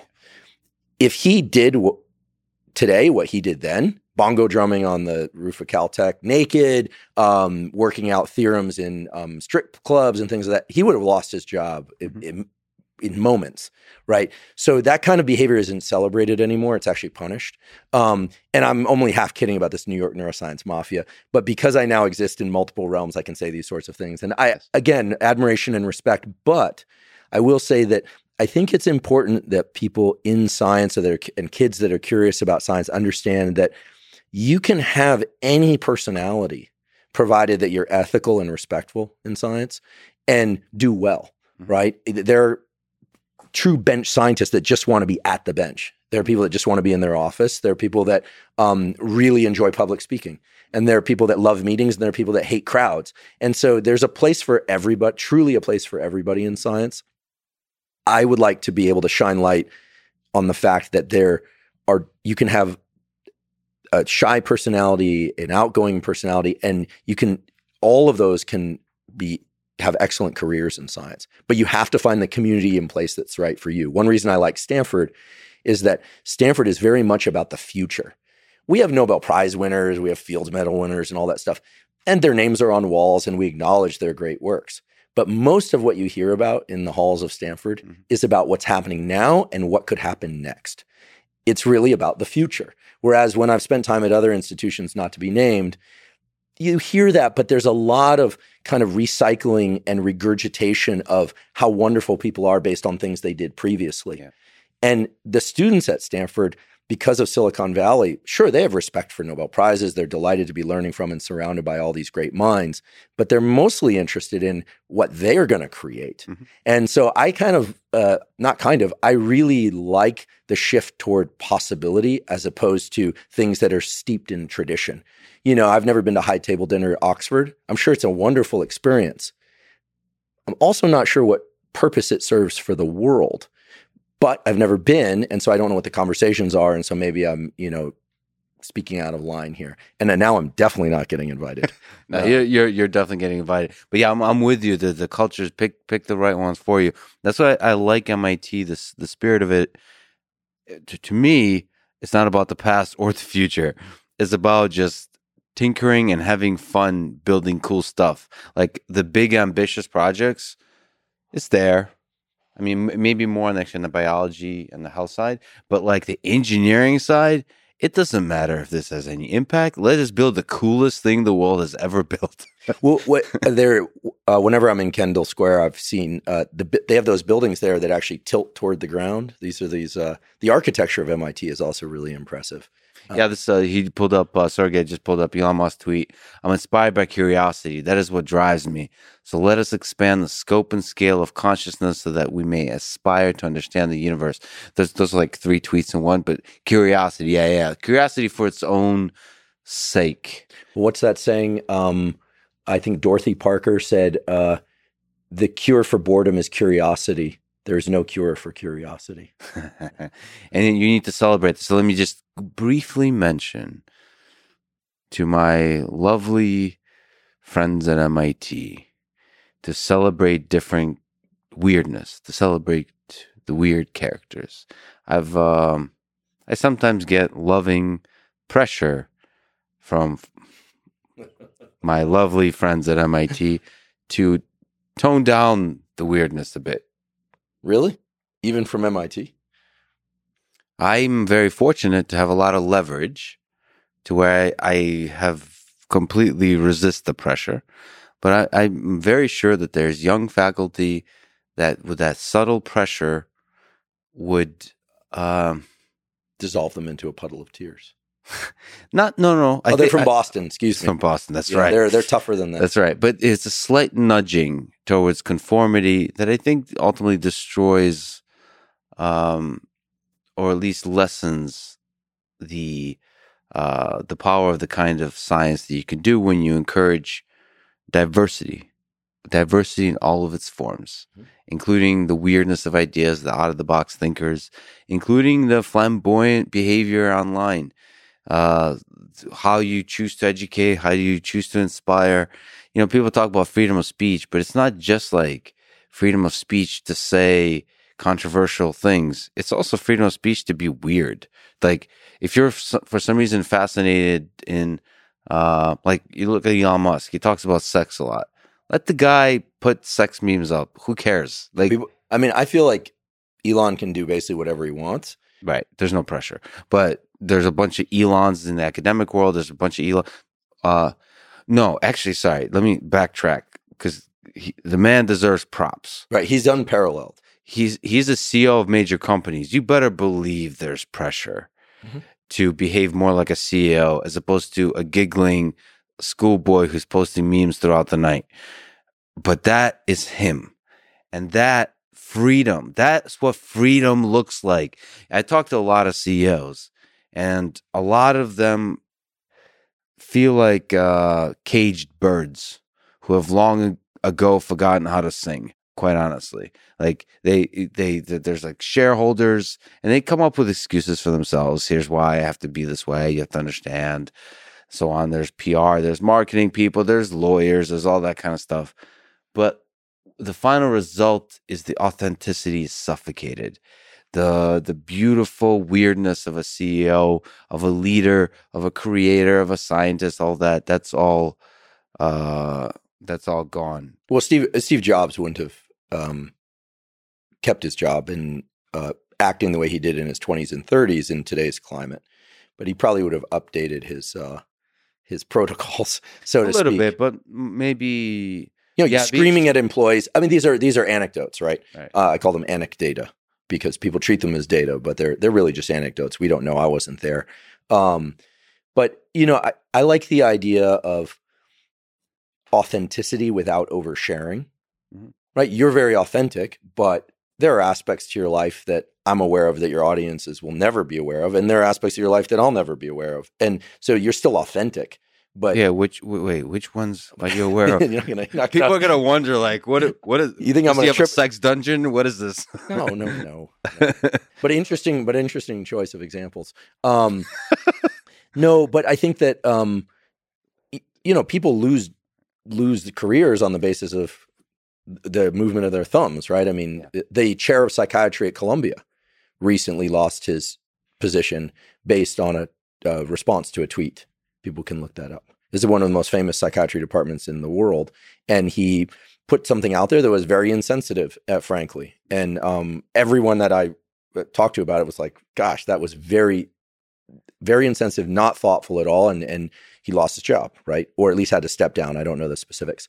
So, um, you know, I, I think I read someplace that more than half of the uh, job loss due to online behavior is because people were trying to be funny. Right? I mean, not everyone can pull off what Tim Dillon. Oh, and by the way, congratulations! I heard that you and Tim Thank just you. got married. Yeah, I saw no, that. no, we didn't just get married. He proposed, Yeah, got it, got it, got it. and I said Um, yes. right. So some people can get away. Oh yeah. Thank you, thank you, Sergey. Has that has that See, see those thirteen point three thousand likes. One of those is mine. Yeah. Uh, so for people who are not aware, one of the days in April tweeted that Tim Dillon asked me to get married, and I said yes. I think Tim uh, said uh, the wedding will be on Sixth Street in Austin. Bring all of your weapons, which of course is totally inappropriate. This is This is. I, I was He's a funny. comedian. I I was like uh, PG funny, and he goes rated R uh, funny right away. But that said, I mean, if there's anyone I, I would like to get married with, it's, it's that guy, and we He's would do it in Austin, and when it would, it would, it would be epic. It would be like the um, the wedding from November Rain. Um, one of Mr. and Mrs. Oh wow. Oh, Mr. Mister. I apologize. Wow, yeah, and you broke and you broke broke tradition with the with the jacket color. so it sounds to me that you are a free speech absolutist. I think freedom is really important, and that includes letting people who are hateful, letting people who are controversial have a voice on platforms. But it, it, becomes, I'm not sure what exactly to think because um, I also treasure the quiet voices in the back of the room. And sometimes the assholes um, silence those voices, me- meaning by being loud and obnoxious and so on, it pushes away the thoughtful people. So I'm also a fan of creating communities.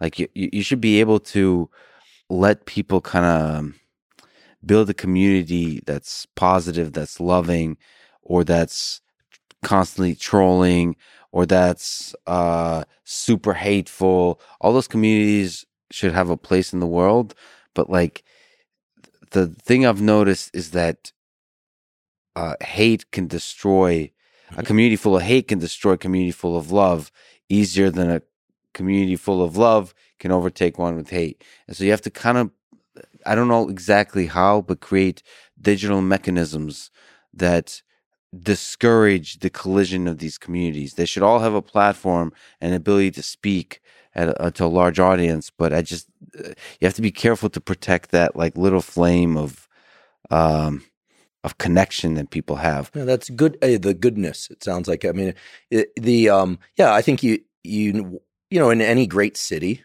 like New York, which I love, by the way. Um, you want to have a symphony and an opera house, and you want some punk rock shows happening on the Lower East Side. You you, you want all of that. You just don't necessarily want them to overlap. In terms of social media, you know, and then podcasts and engagement, one thing that I decided very early on is was to encourage comments and feedback, et cetera. But I have in my mind what I call classroom rules. You've taught in the university, and then you teach in the university, and there's certain you establish a certain etiquette within the classroom of the kinds of questions that you'll tolerate, right? Mm. So there's always the student that's going to ask a question, which is basically a 10 minute monologue about their experience that really isn't a question that pertains to a lot of people. So you, you um, politely discourage that kind of question and you encourage the kinds of questions that are likely to be in the minds of many other students. It's just more efficient that way. Or not politely, which is more. um, you know, I try and respond to comments and I try and respond, but also, you know, there's this also this really interesting question now. If uh, you block people or restrict people, people think that you're somehow afraid of the information that they're posting, but that's often not the case. I'm not in the habit of blocking or restricting too many people. Occasionally, we've had to do it only because of how other people are being treated in the comment section. What I can take and what I think other people deserve to take are two completely different things. David Goggins, right, who we both know well, um, I don't know if he still does this, but a few years ago he posted something like if people ask him when do you sleep, he would just block them. Yeah. Because it wasn't consistent with what he was trying to say. Of course he sleeps, but it's you know, he's trying to get a particular message out. I think people should just understand that everybody's page is their own to moderate right? Just like in a classroom, there are certain rules, of course, of institution, but then you establish the etiquette within the context of the kind of class. You know, a class about personality psychology or the um, psychology of love, you're going to have a very different range of of conversations than uh, you know a class on um, you know membrane physiology. So I I think um, social media the, is a great place for conversation, but it's not necessarily a great place for every kind of conversation. Yeah, and I also should say the people that do get blocked, I never. This is something I do very deliberately. Blocked or ignored, I never think poorly of them. I actually explicitly think if if there's somebody that's like saying hateful things about me or whatever, I always think positive thoughts. It's not some kind of weird guru thing, but just actually found that as a hack I, I think well of them and that allows me to never think of them again. like I, I yeah. send them my love, yeah. and like yeah. I think this is a like fascinating human being with a fascinating story. I would love to have time to actually learn about their story, but there's not enough time in the world. And I just think well of them, and then I move on and enjoy a delicious meal with people that are close to me and I love, and so on. It just and move on, and never adding to the negativity of like just even in the privacy of my own mind, thinking a hateful thought towards them. It's, it serves no purpose whatsoever. Yeah, I, I, love that about you, and I know that what you just said to be true. One of the, I think, more um, toxic things in life is what's called, um, you know, evacuative projection. When people feel something and they try and evacuate it and project it onto somebody else. Projection is fascinating, right? Yeah. What you essentially just said is that you don't accept projections. In in fact, you transmute them to put in the language of the buddhists you know you transmute it into positivity and in that way you you you truly neutralize it um, and transmute it i think that if people were better understood when they were experiencing or observing evacuative projection um, the world would be a much healthier and happier place but it requires a certain uh, stable internal rudder and um, you know, when we're tired or sick or angry, you know, we, we or hungry, excessively hungry, um, all of us are less are less good at it.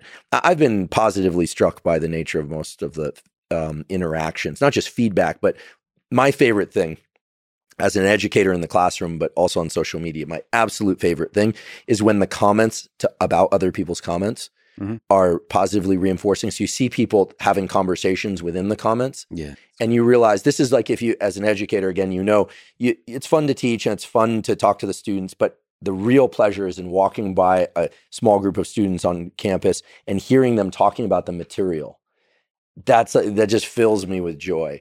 And, and because what it means is that the ideas are reverberating in their nervous systems and will eventually wick out to others. So it's not just about feedback; it's about a venue for for parsing information. So you actually posted that we're going to talk on Instagram, and I, I, collected a bunch of the questions, which reminds me of I I have to um, mention Mike Jones and a, a, question he asked, but also a gift he gave quite a while ago, if if it's okay. But first, uh, quick bathroom break. Yes. We're looking at an Instagram page of uh, Mike Jones Knife and Tool. You should check it out he get he uh Andrew gave me a gift from him that is a badass a butcher knife. Yours is the earth. Dot dot dot. It's from If by Rudyard Kipling. Yeah, the the story of this knife is kind of interesting, perhaps, to people. Where it was, I was coming out here to Austin to meet with Lex, and it was his birthday. I want to get him a gift, but I didn't know what to get him. And I contacted this guy, Mike Jones, that I learned about through Joe Rogan. Because the first, remember in the old um, days of Joe Rogan, when you go on the episode afterwards, you take a picture with an object. Mhm. So it's like uh, Elon with a flamethrower, or people would have the axe. I picked up this um, bushwhacker hatchet thing, Nice. and I was like, I love this thing. And and Joe said, Oh yeah, you should check out Mike Jones's work. He does these beautiful knives. And so then I heard your episode with Joe, and you recited a poem at the end.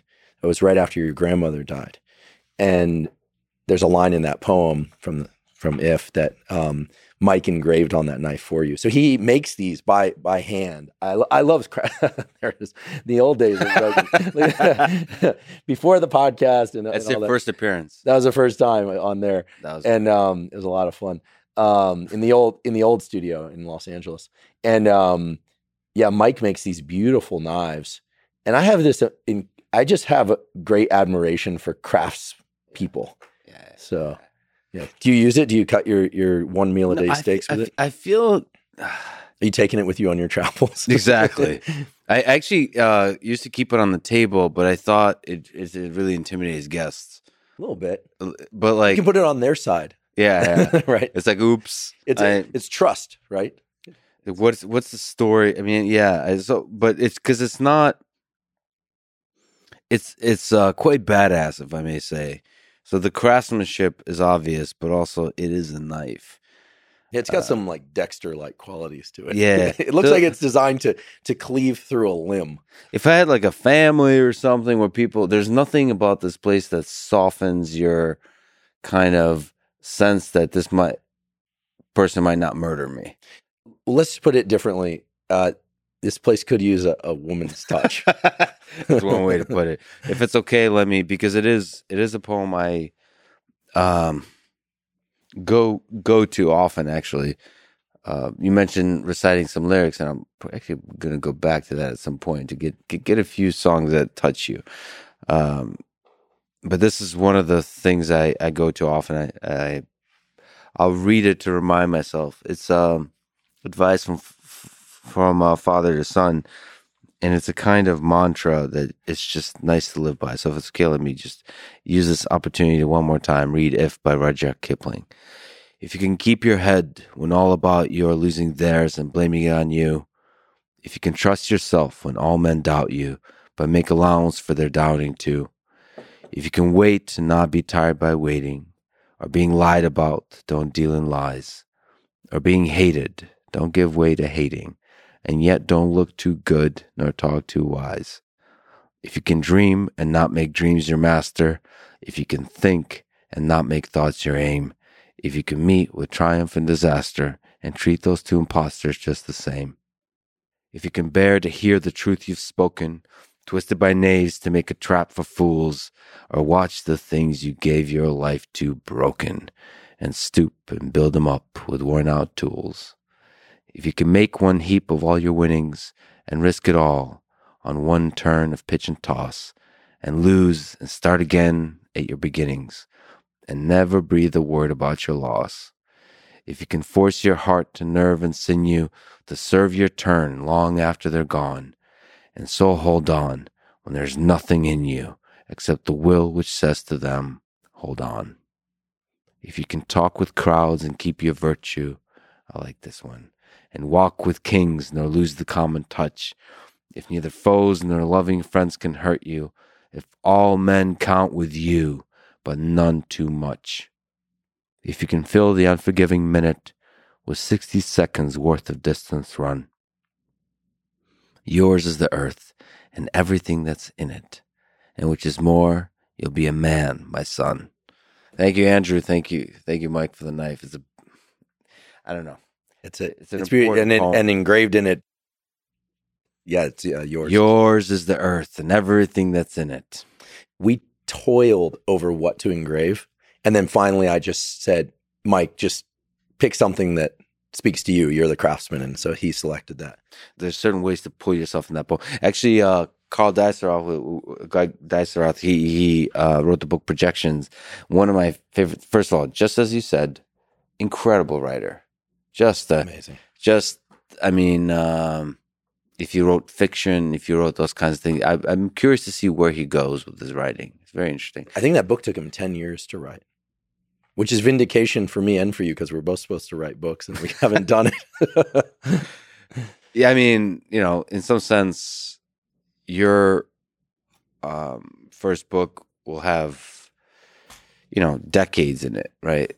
Even if you just take uh, half a year to write it, it's like the first book, like the first album for a musician. I mean, it's a life, it's a journey. It's a, it's a, it's ever. But he, he uses uh, poems and quotes in there really well.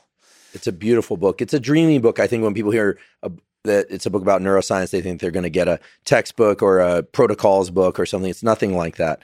But it really is a deep dive into the mind of the psychiatrist and the researcher, and so much feeling and compassion. I love that you love poetry. I mean, I didn't know that until I saw you on Rogan read If, um, and I'm not a a very uh, rabid consumer of poetry, but I I'm a big Wendell Berry fan, Mhm. um, uh, and I try and read a poem once every few days. Also, I think it, If is a tough act to follow. Oh yeah, You know, oh yeah. I mean that that's the richness and the. I mean, like you said, ev- every third line in there is something that you would you know you'd consider your life well lived if you if you said that, right? What about the uh, pre- preparation for the solo podcast? You said you listen to certain songs. You no, you sing Mhm. or recite the lyrics to certain songs. Is there ones that kind of come to mind that are interesting? Um, yeah, I've always been very lyrics driven, and I don't understand music. I've, I've talked to Rick about this. I think I've talked to you about this a little bit. I don't really understand.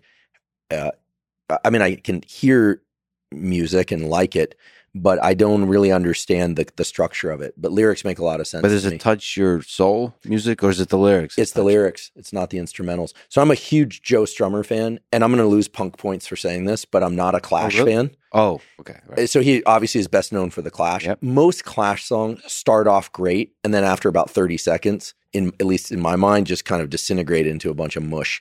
Whereas um, Joe Strummer and the Mescaleros, which is what he did as an adult, as a you know later, Mhm. and some of his solo work. He actually Rick uh, produced some work that he did with Johnny Cash. Mhm. You know, Rick pulled Johnny Cash out of essentially out of retirement and had him do his albums before he he died.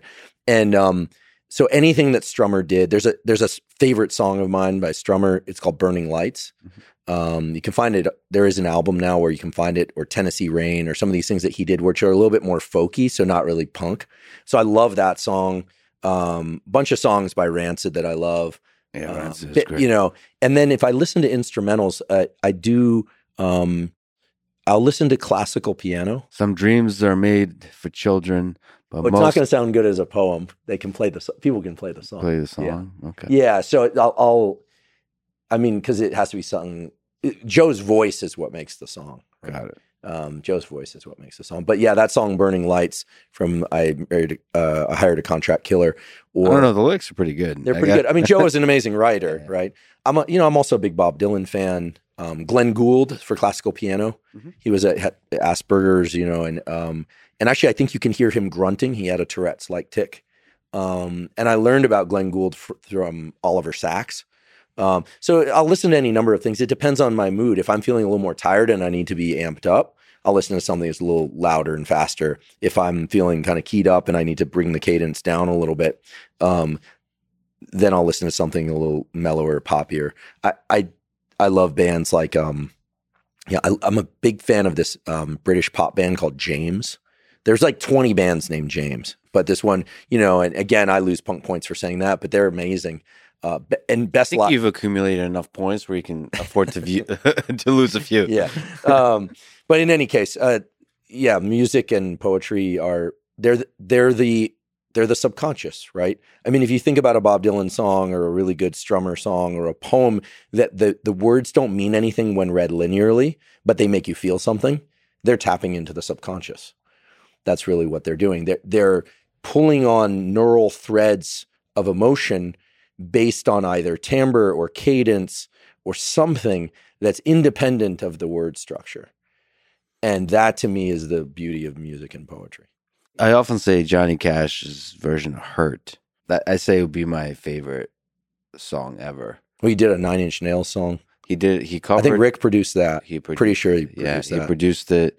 I mean, he did like the Rick produced the. He pulled Johnny Cash out from a dark place to produce something that. um I mean, when you look back, is one of the great things ever in music, which are these like uh haunting covers of certain songs and originals. Johnny Cash and Joe Strummer did a version of Redemption song together that is uh, that Rick produced, which is um, on loop in my house sometimes. Yeah. You know, for hours and hours, That song is fascinating. Bob Marley song. sung by Johnny Cash It's and Johnny Joe Cash. Strummer. You know, sometimes I think what it would be to be a fly on the wall when these guys were doing this. These stuff. songs of freedom. Yeah. There's certain songs where you're like it it it um elicit a, an emotion that's unlike anything else. I mean, I was I was trying to figure that out with with, with Rick too. Like there's certain songs that make you want to pull up over to the side of the road and just weep or just uh get inspired to just get shit done or all of those kinds of things or remember your family, the people you've lost, all that kind of stuff. I mean, hurt. I hurt myself today to see if I still feel. There's certain songs that um, I've loved so much that I actually won't play them during a relationship until the relationship passes a certain Yeah, duration because you if you start sharing in those experiences with somebody in the re- yeah, and it starts to become associated with the relationship you braiding it in with the dopamine of uh, Yep. of love and that relationship ends the song is forever tainted there's certain songs that i will never play in the company of anybody else Yeah. they're mine they, I, I just um, it's too risky. to uh to give those up. Um, and uh you know be and i think that um and there's like levels. there there are levels right. Uh exactly. We'll leave it at that. Yeah, and uh, the interesting thing about this kind of preparing for the solo episode, uh, just interacting with Rick about that process of preparation, and because you mentioned um, so with interviews. By the way, so are you do solo solo? Are you the only one in the room, or No, not? I've well, it used to be Rob, my producer, who um I should say, you know, he's really the person behind the the podcast. I mean, we're first of all, we're equal partners. You're just a pretty face. uh, we're just um, and I'm aging, man. Not to not to, I'm, I'm I actually It's am really fading. I like I like aging. It's weird. A lot of people like da- friends with David Sinclair, and it's all about not aging. yeah, I I'm I don't want to live past 90, 95. I'm just trying to get as much done as I can in this short life and do it right and with integrity and heart and accuracy. You know. Um, and you like the stages. Oh yeah. If you read Erikson's stages of development, you realize that every stage of life is a, is a is a set of neural circuits trying to resolve a problem. And um, and if you're going to try and avoid that that progression, sure, eh, you might live longer, but um, you know, it's it's sort of like saying like, do you want to go win the uh, high school jujitsu championship? No, you graduated high school a long time ago, right? So I actually look forward to the future um, even if it means that I'm starting to shift. I think that uh, my biology will shift. You know, I'll fight that. I try and take good care of myself, but um, I don't want to get sick. I don't want to suffer. Who does? But I, I'm embracing this whole uh, developmental arc. I mean, we don't. Dev- we're not children and then adults. Our entire life is one long developmental arc. And if you fail to embrace that, you fail to extract the richness of of what it is to be a human being.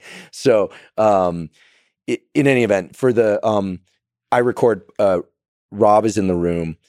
I'll sometimes stop and ask him for feedback if I feel like something's not landing right. So he gives, if it's clear, he'll let me know. If it's not clear, he'll let me know. Excuse me. And then, you know, Costello used to be in the room. The early days of the podcast, which weren't that long ago, um, he's snoring at my feet and farting and smelling up the room, and we're all just kind of like gasping for air. He's a bulldog. That's what Yeah. they do. Uh, with him gone, it it changed. You know, the the whole thing changed. There will be another dog soon. Um, and as you know, I uh, I've been moving through that grief process, but having him there gave me a levity that um, I miss but in my mind, he's still there. Yeah, he's still there. Yeah, he's still there. So, uh, and you know, in time there'll be another dog, and and who knows, you know, maybe there'll be a dog and a couple infants running around, but that that would be more distracting. So, um, but it's there's no podcast that exists just because of the podcaster. This is true for Joe. This is true for your podcast. For me, that there's it's not just a staff of people to post stuff. That's just the top level contour. There's the constant feedback and iteration of what you want it to become, and trying to hold on to something that's essential along the way because everything has to evolve but you can't lose the the essence of something anytime a company or brand or a a course or a scientist has done that it just ends up terrible it just is a you know it becomes like a centaur version of itself So to Rick is very the the power of the people in the room is great to in to inspire and to destroy. So you have to be extremely careful with the selection of people that are in the room. To me, I never really thought of it that way. I I I thought only only positive things can happen oh by adding people in the by room. adding people. In oh i think if there were an, an audience in the room for well you know what someday i'd love to do a live podcast Yeah. with you um we're I, doing s- I saw you doing like a, a couple of live things, which is great. That you're paving the way there to Well, we did try one. I out. went up to University of British Columbia um, uh, and did a a lecture on a on a college campus. And one of the more gratifying things that happens, this guy, this kid, in his early twenties, I think, stood up and said, "You know, I've never been on a college campus. I didn't think I could go onto a college oh, campus." Oh, wow. And that I still rings in my mind. Whoever you are out there, that meant so much to me because I was like, yes, there was something about that to me. I was like, okay, this it made sense to come all the way up here and do this in person because you can get out to a lot more people online. Public speaking events, it's not like it's that lucrative or anything. I mean, unless you're whatever, you're a famous celebrity or politician or something. I'm sure there are people that do well with it, but that's not what it's about for us. It, it's really about being able to connect with people in a different venue and for interactions like that. Uh, I don't know how many of them w- we will do, um, but I'm curious to see how it goes. But I'd love to do a I love that. podcast with you. Well, is it energizing? My my fear is the the fear of the introvert is that I don't know if I can handle so much love and fascinating people all around. It's like I don't know. Makes well, we'll invite a few haters too. well, yes. No, no, I mean, I, but I love the haters too. But I don't know. It, it makes me nervous because I uh, jo- Jordan Peterson's currently on tour. I got a chance to hang out with him. when oh, right. He here. does. He, he does um, a lot of live speaking. Yeah, he does like he's now on tour where he does like every other day, and But he uh, doesn't have any small kids at home anymore, so you No. can do that.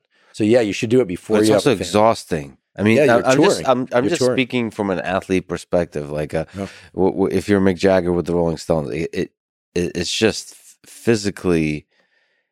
I mean, you have to speak potentially for two hours, then off stage, like hanging out with people. It's a lot. Uh, it's a lot of hours. It's a lot of hours to stay focused to to to f- keep finding your place of like calmness and excitement. well, and you're staying in hotels. Your circadian rhythm's disrupted. You're not getting your like cold and sauna and your workout every day. Your food isn't optimal.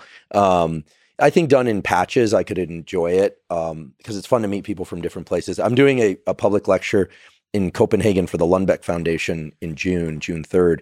And that one is particularly gratifying for me because the Lundbeck Foundation is an academic foundation. So the fact that, and then so when they invited, I asked, you know, do you want me to talk about what my lab does or do you want me to talk about the stuff on the podcast? They're like, no, no, not your lab. you know, we want to hear about this like health stuff and the stuff that we cover on the podcast. So that was amusing to me and tells me that, um, you know, that things are changing now. I think uh, 2020 and 2021 revealed a lot of things about people to ourselves.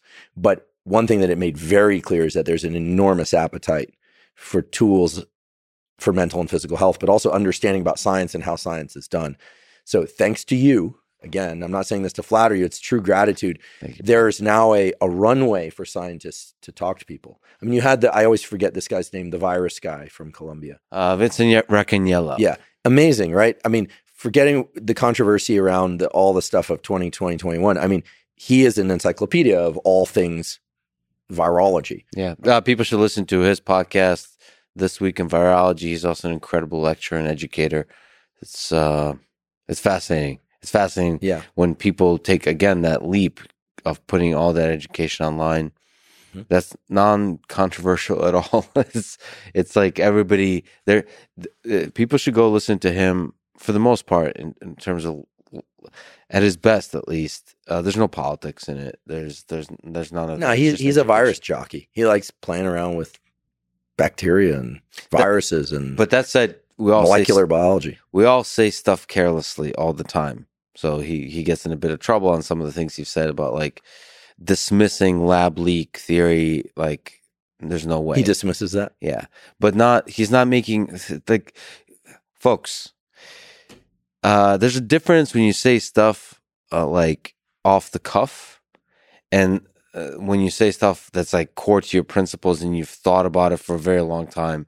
Uh, you're talking for hour for hundreds of hours, and you can just say stuff. You could just say your opinions.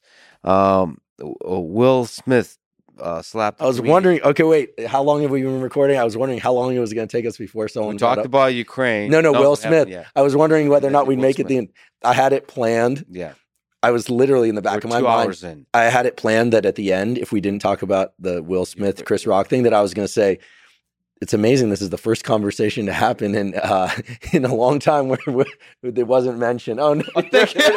no, Here not pull it. Up. No, we don't need. Here to we see go. It. We don't need to. See Here we go. need It see revealed some interesting things about um, human beings' impulse control and uh, lack thereof. But um, you know, oh my goodness, Chris Rock has material for the rest of his career. Yeah, I think he's he's not short on material. But I, I do see if I if I knew what I oh, I wanted to tweet if if I knew you're allowed to just slap comedians, my conversation with Tim Dillon would have gone very differently. People just being humans. I there's so much fascinating human nature on display there. Um, it, it's also in terms of it coming at, becoming a topic that a lot of people are talking about versus the war in Ukraine, for example, is also fascinating to watch. Like just these kind of news cycles moving through. And Well, I think, in the, if I may, I sorry to interrupt, but um, you know, anytime we observe something very limbic, very emotional, you know, we generally can empathize somewhat, right? Uh, we all know what it's like to feel angry. We all know what it's like to feel ashamed. We all know what it's like to feel shocked. Images of war are, for most people, very hard to relate to. We see it. It's you know, the, they're these images, and they're very uh, traumatic and and challenging to look at at times. And yet, most people have no idea what it feels like to be shot at, or what it feels like to have your home destroyed, or what it feels like to be um, a, an aggressor in that way. So it's very. So I think that people naturally orient towards things that feel familiar to them, even though the circumstances are different. And people also forget they look at these celebrities.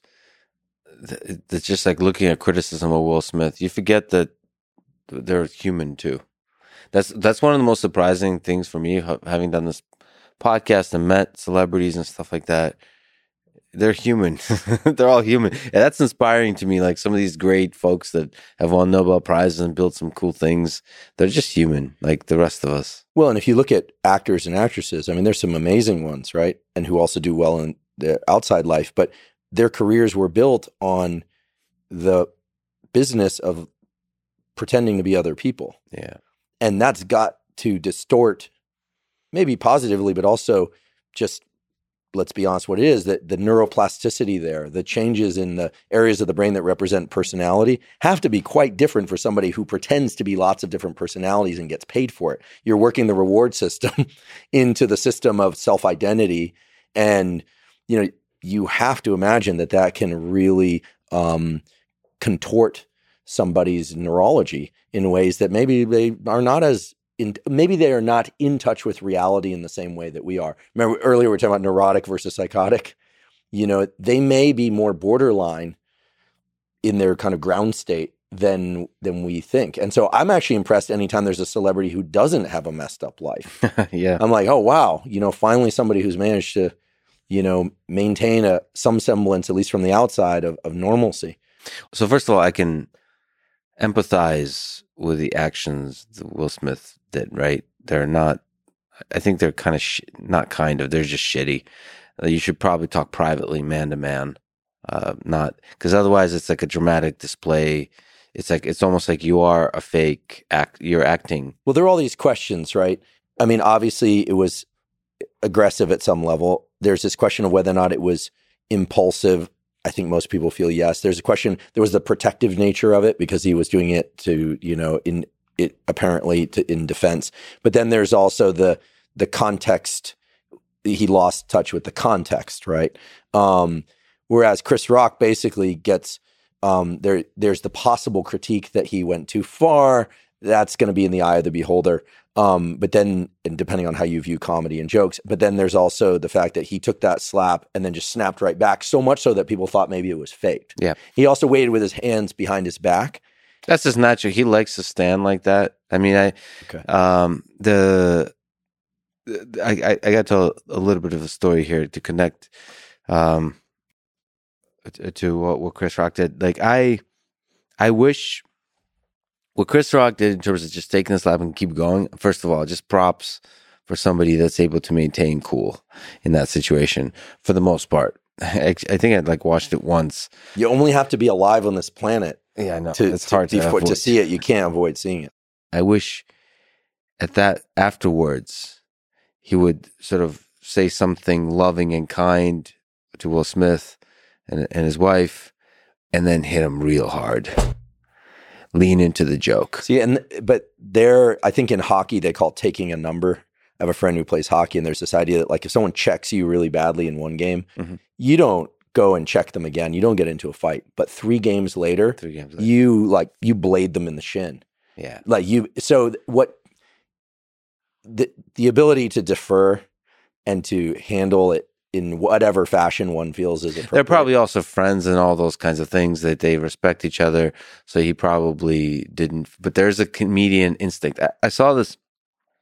I was at an open mic in uh here in Texas. I won't say where. There's many open mics uh, in Yeah, we've Austin. gone to a few of these. These are yeah, pretty fun. yes. No, so there there is more sort of um rougher kind of Yeah, you've been hanging out in like West Texas. yeah lately. exactly. Like, Austin's too tame for Lex, so he's like head to West Texas. He's- Exactly. Was, uh, I put on a cowboy hat and instantly I became a cowboy. I've been talking like a cowboy. It, I mean, I, I belong out there in the desert. He's No. gone from eating, you know, meat and athletic greens to rattlesnakes. You're rattlesnake Rattlesnake, jerky. exactly. Right. No, there was a open mic. It was it was uh, late at night, and I was one of the only people in the audience. There's a couple of drunk folks, a few drunk folks. One of them was a couple, uh, and uh, like bikers, like uh, with with helmets and so on. A guy and a girl, and then the comedian, uh, the open mic comedian, did a joke about people who wear helmets. I don't know if it was on purpose or not, but he did the joke. And then the guy about women who wear helmets. And the guy, is this exact same situation. The guy stood up, walked up to him. There was no slap. It's so interesting because this happened before the Will Smith thing. So he he walked up to the uh to the comedian and and, and said he like uh he he I think he like pointed his finger down and told him to stop or something like that. And then sat down this is an audience of like six people right? and and uh at midnight around then there's no nobody no security nothing. In Texas, in texas. Which implies oh then this guy was the energy drunk but also a biker and his uh, what he felt his lady was now attacked by the comedian right with his words.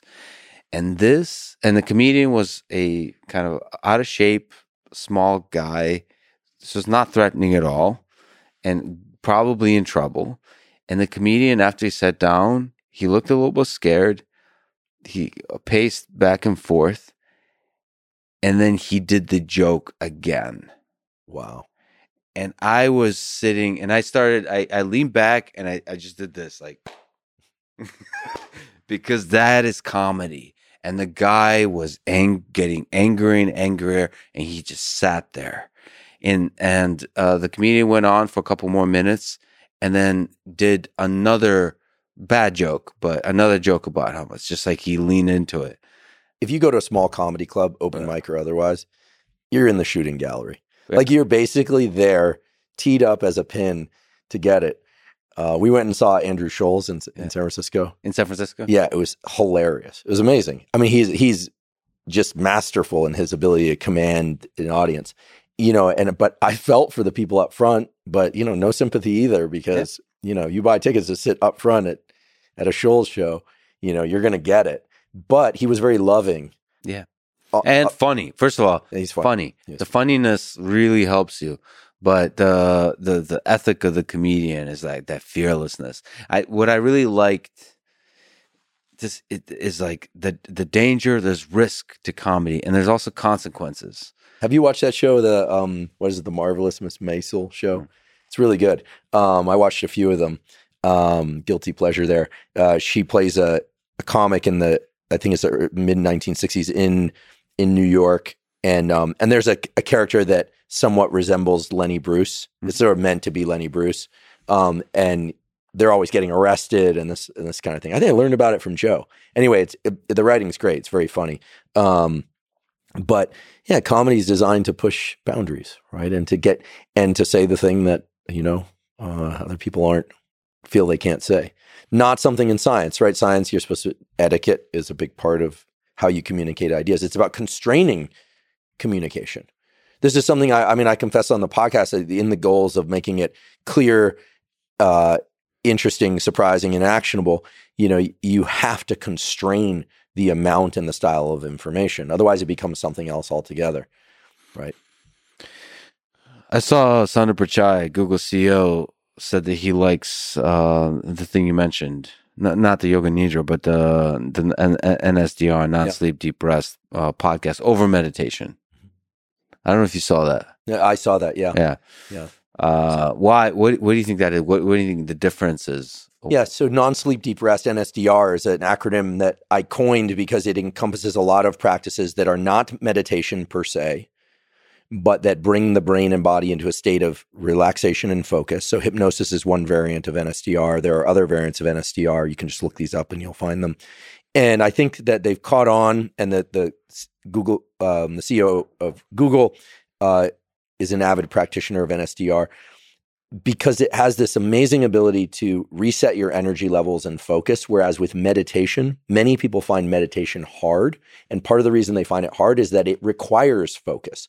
NSDR is a state which is very calm and relaxing. You don't have to work too hard. You're just listening to a script. Whereas most forms of meditation, not all, but most forms of meditation involve cranking up the activity in your prefrontal cortex and trying to see your thoughts as opposed to thinking your thoughts or um, focus on your breath, but then third personing yourself in some respect. And that's work. And so many people who meditate quite intensely feel more exhausted.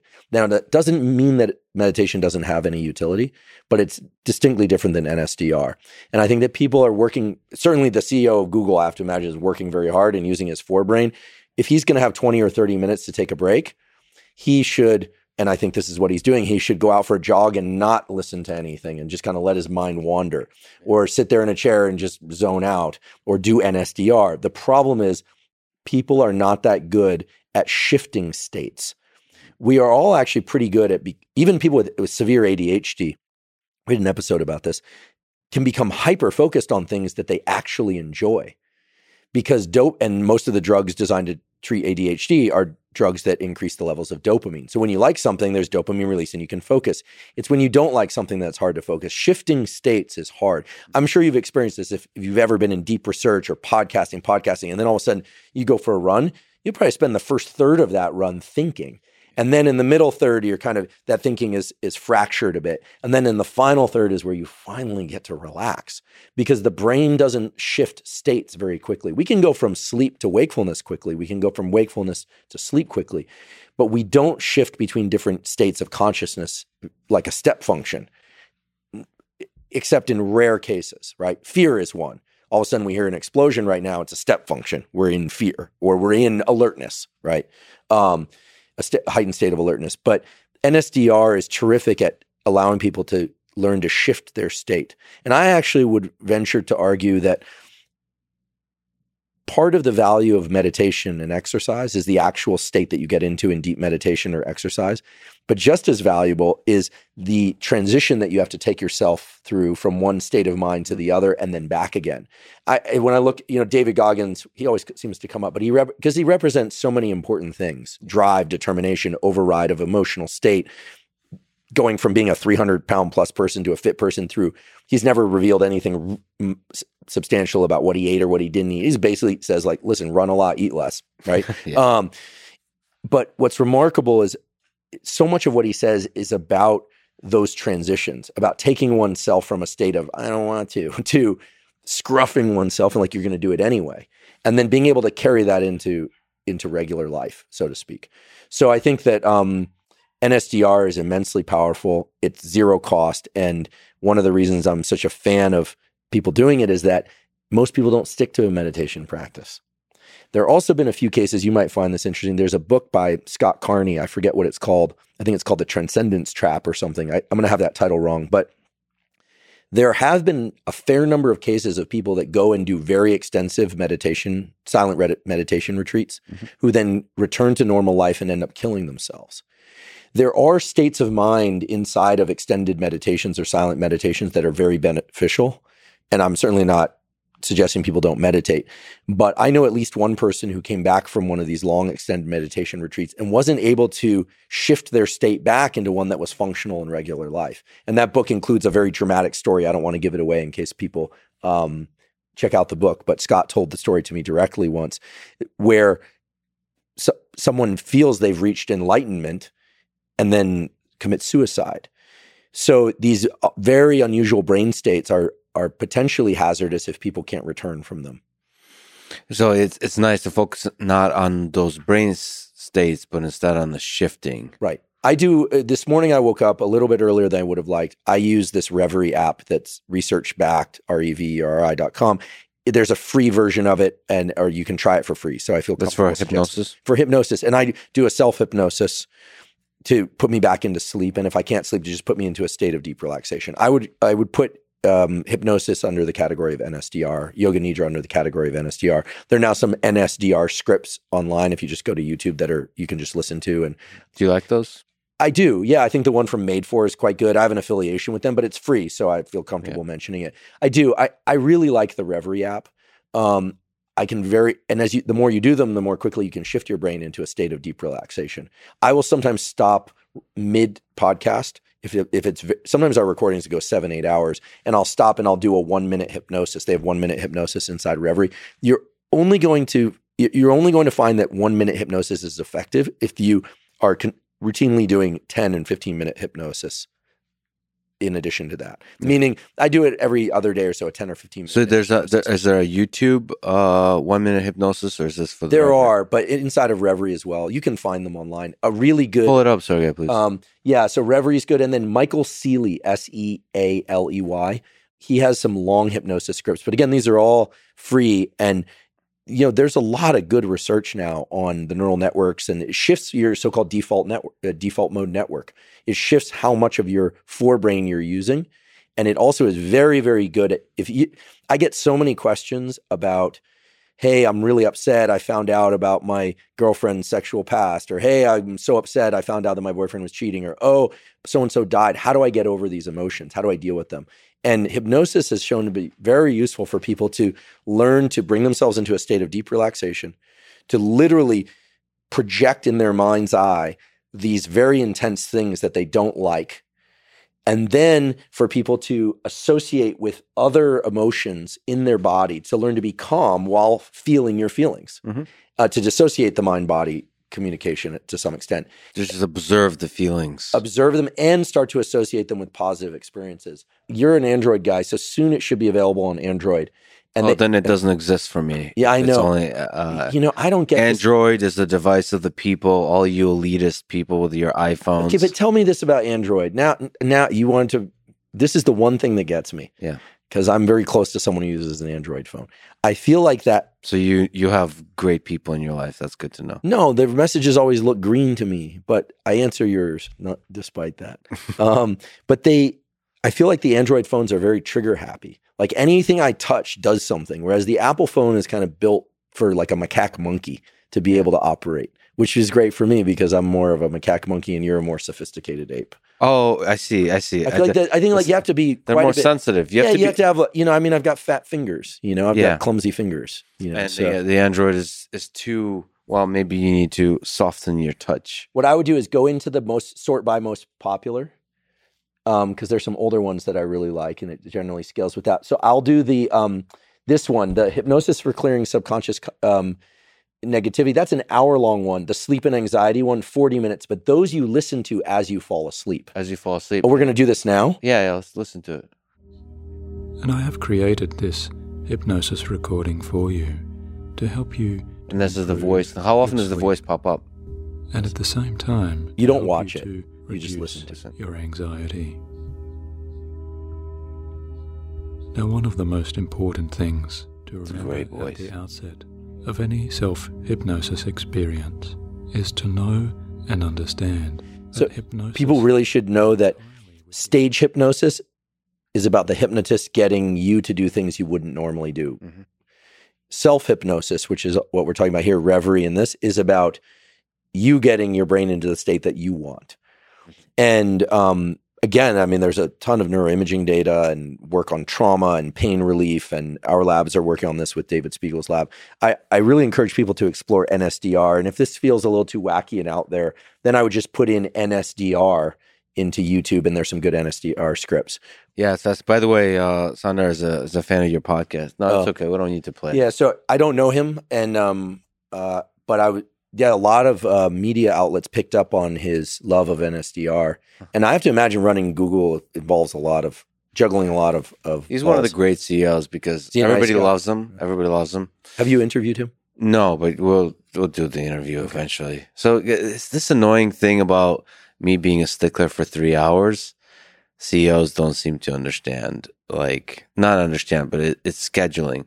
So what happens is Saunders said, "Yes, definitely, let's do it." I'm a fan of the podcast. Is a fan of yours, and and and then it goes to his executive assistant, like, "Oh, let's find a slot," and then they immediately think, "All right, well, one hour is good." Forty five minutes. Ni- 90 minutes By 90 Zoom. 90 minutes Right. yeah right well no they know in person I'm- i'm stickler on that but like it's like no we need more and it's so hard to to Do you still travel to do your podcast, or generally? no most people here? come down here most people uh but for certain situations obviously um like if you're in prison Right. um, um, or you're ahead of Imagine if you get out on work furlough, that people have anklets so that they can go to on the Lex Fridman podcast. It probably happened. Exactly. Have you ever been in a prison? no You know, e- uh either a visitation or on the inside from my hike, I can see San Quentin. It's really weird that San Quentin and Alcatraz, you know, Bay Area, beautiful. Everyone thinks Yeah. like, you know, like there's the Bay and there's Alcatraz and San Quentin sitting right how there. does that make you feel Um, I, you know, it's amazing how easy it is to overlook that they're there and forget that they're there. But when I drive by San Quentin, I, I think about it. Um, I also think about the people who are in there who might be innocent. I've seen some of those episodes on Rogan and elsewhere, and yeah and Amanda Knox talks a lot about this, right? Whether or not you believe her story or not, I happen to believe her story uh, personally based on what I know. Um, what you know, I'm sure there are people who disagree with me. I think to myself, what it must be like to be in a cell and know in your heart's heart you didn't do it. You know, I mean, I can't think of I can't think of many things worse.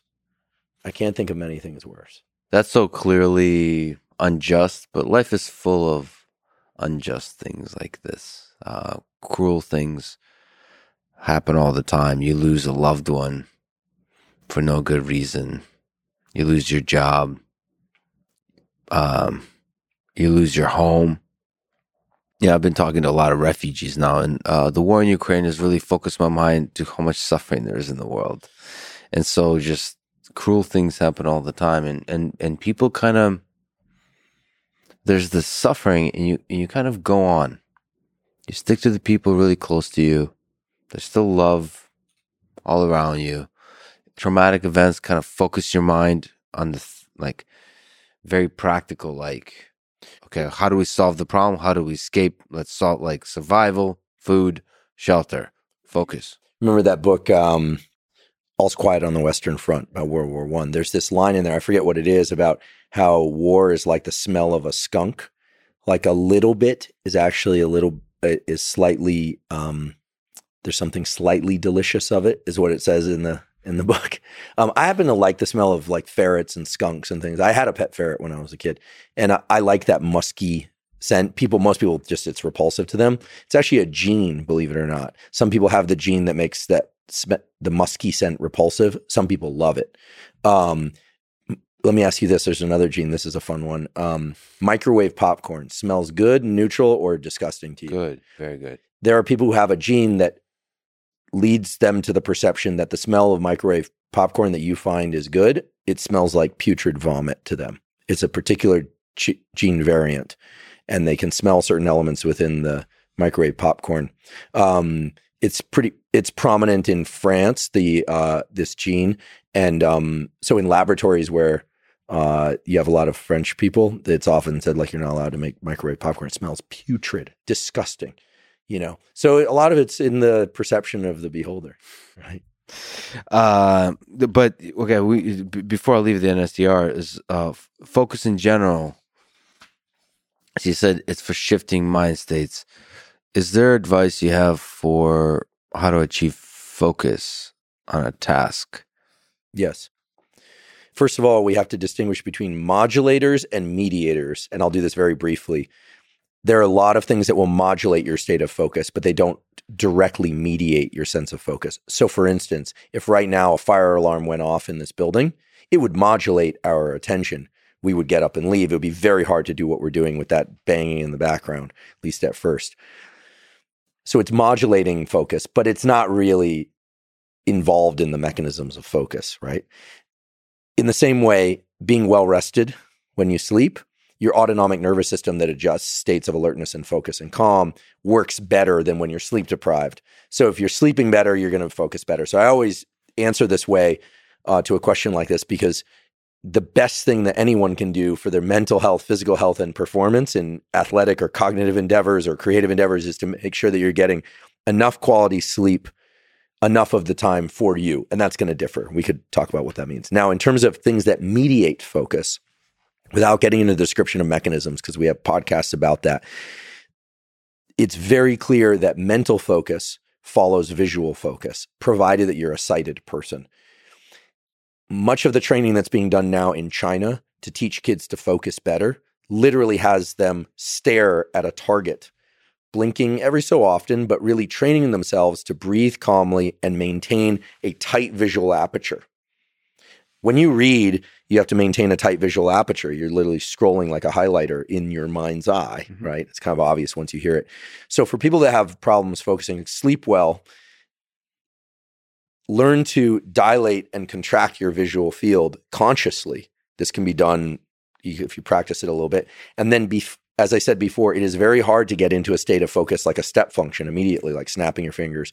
What you can do is you can pick any object, but ideally an object at roughly the same distance, placed at roughly the same distance to which you're going to do that work, and stare at it. You're allowed to blink.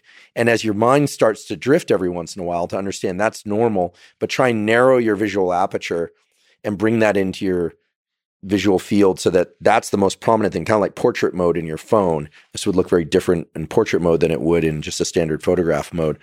And then after doing that for 30 to 60 seconds, moving into the work that you're about to do and really encourage yourself to do that. If you're somebody who's low vision or no vision, you're going to use your ears to do this. Braille readers have trouble focusing sometimes Hmm. because they feel other stuff and they hear other stuff. So you you learn to adjust that aperture consciously. And then, of course, there are the pharmacologic tools. Just enough caffeine, but not too much, right? Um, we talked about white noise, brown noise, music or no music. Really varies, but it's very clear that binaural beats of 40 hertz can shift the brain into a, a heightened state of focus and cognition. So if you're going to use binaural beats, which should definitely be used with um, headphones, and there are a number of free apps out there and sources, uh, 40 hertz seems to be the frequency that best supports the brain shifting into a particular. So, can you give us the some some some some binaural beats? Yeah, so you're gonna look for you- you'd want to find a uh, an app that offers 40 hertz. I think Brainwave allows you to um, slide bar up uh, to the particular frequency that you want. Yeah. And I should say that um, there are other frequencies that are interesting, but 40 hertz binaural beat seems to be the one that there's the most quality research on. So there's like it's like a it's like a beat. Yeah. Um, Yeah. But you're you're saying there's a lot of mixed science on the on the like Yeah. white noise and brown Yeah, noise. you really should be doing this with headphones because binaural beats are best accomplished by feeding two different frequencies to the two ears, Yeah. and then you have what's called the this brainstem area that reads out what are called interaural time differences, and then it extracts the the the delta essentially. turn it up. Um,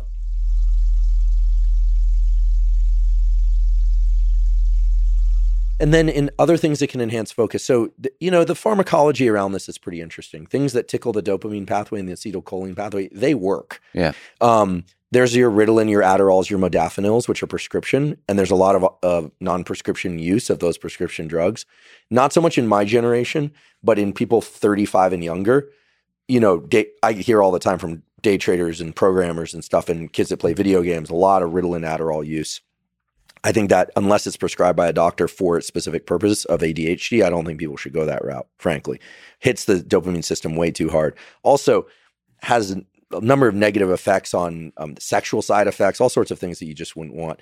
There are a few compounds like alpha GPC, um, 300 milligrams to 600 milligrams of alpha GPC with a cup of espresso. If you're well rested, you're like a laser for 90 minutes, maybe two hours, but then it's going to taper off. And you have to just recognize that. And then there's this whole world of nootropics now, and people trying to figure out the racetams, piracetams, and phenylethylamine combined with this. And, you know, it's not quite in the place where you'd like it to be. There are a few companies that are doing this better than others. We talk about some of these on the podcast, but um, I would always start with behavioral tools and then consider pharmacology. And and then I suppose the the other thing for focus is um, there are these. You, this is a little more esoteric, but uh, we cover this in an episode on workplace optimization. Mhm. Um, where you place your screen is important. Staring down at a screen is not going to be as effective as placing it at eye level or above you. When the eyes are up, literally, or when your eyes are directed forward or up, the brainstem centers for alertness are activated. When your eyes are down, it's actually you're you're sort of it's like being pulled underwater a little bit in the autonomic arousal sense. It's you're closing your eyes. I mean, um, is one. It reflects the brainstem centers that are active becoming less, or for for alertness, excuse me, becoming less active.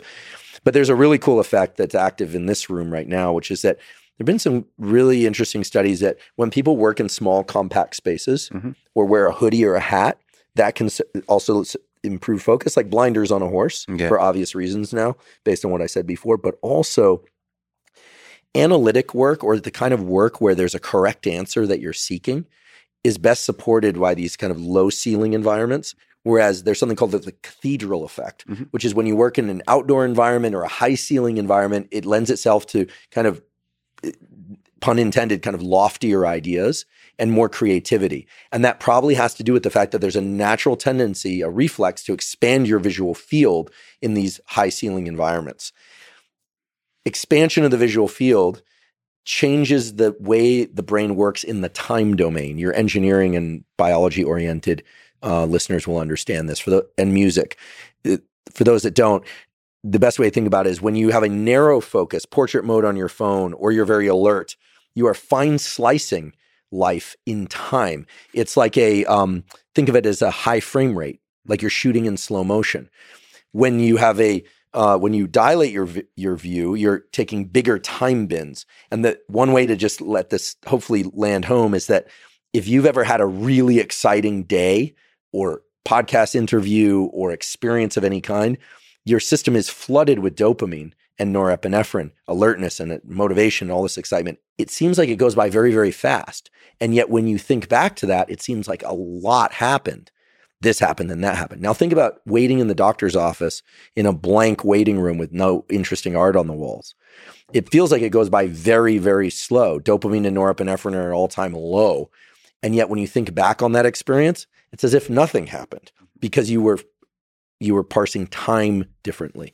So those are the roughly the tools and the and the neurochemicals around time perception and the time domain. Uh, there's a wonderful book. I'm forgetting the title. It's So wonderful, I forget the title by Dean um, Buonomano from UCLA. About, I think it's called "The Brain is a Time Machine," that talks about this expansion and contraction of the time domain and what you can do to leverage it for work and creativity, focus, and so on. Yeah, it's fascinating that I think one way to define focus for me is uh, uh, to the experience, the feeling of focus is losing track of time, is getting to a place where you're no longer op- operating in time.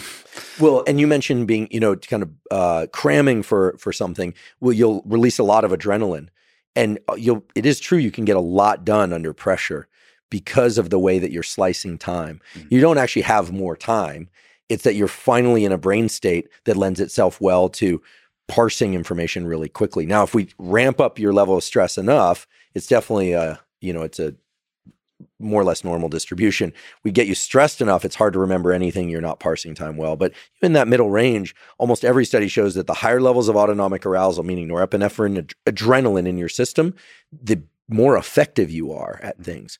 And we, you know, we always hear stress and adrenaline. It's just bad, bad, bad. But my colleague Ali Crum at Stanford has done these beautiful studies where if you just educate people on how adrenaline makes them sharper thinkers, they become sharper thinkers. If you educate them on the fact that stress makes your cognition worse, their cognition gets worse. This is why I don't wear a sleep tracker. If you tell people they slept poorly, your recovery score sucks, they naturally perform less well the next day than if you tell them your recovery score is high.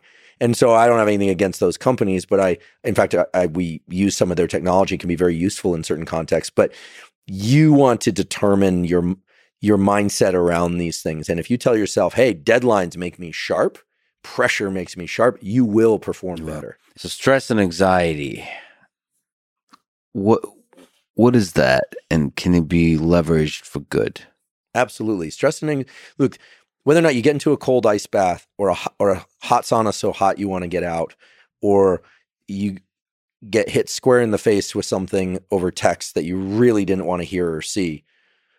It's adrenaline. It's just adrenaline. And so your subjective readout of that and what it means is really important. And you can just channel that. Well, you can if you if you agree with the following statement, which I do, and many people do because the data support it, which is Ali Crum's statement, not mine, which is she directs the Mind Body Lab at Stanford. She's Yes. brilliant, by the way, um, brilliant, Harvard trained, Yale trained, trained licensed clinical psychologist, also tenured professor at Stanford. She's a uh, uh, Olympian, uh, no, excuse me, a Division One athlete in gymnastics and uh, Wow. martial arts, and her dad um, is a longtime martial arts trainer. Has done work with special forces, and he's an amazing human being and very humble, very kind, lovely woman, and professor, scientist. She says anything that you do and experience, but especially stress, is the consequence of that thing and what you believe about that thing. And so, if you consume a lot of information about the powers of stressful states to bring out your best, you will perform better. If you consume a lot of information about the power of stress to cripple you, you will perform worse. There's absolutely no question. The data are striking. And this is not growth mindset.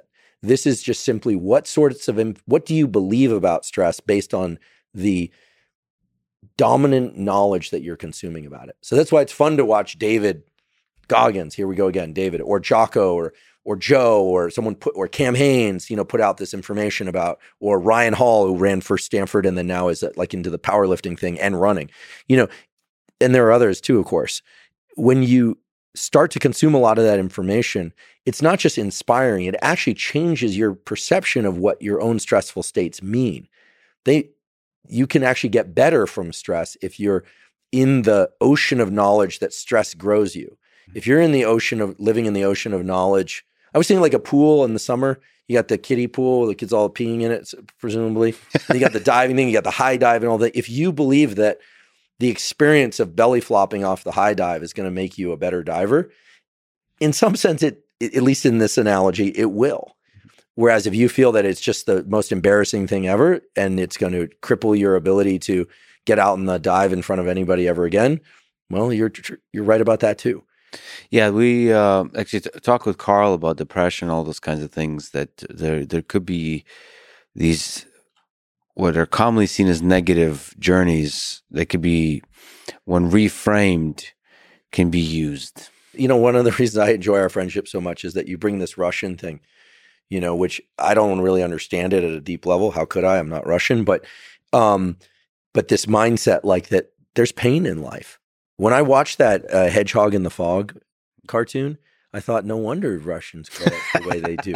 This is the most. Dep- it's so sad. It's beautiful Yeah. in sad, it's so sad. Whereas out here, it's like Sesame Street, and you know, my mother would not let me watch Sesame Street when I was a kid. Yes. She thought it was too chaotic.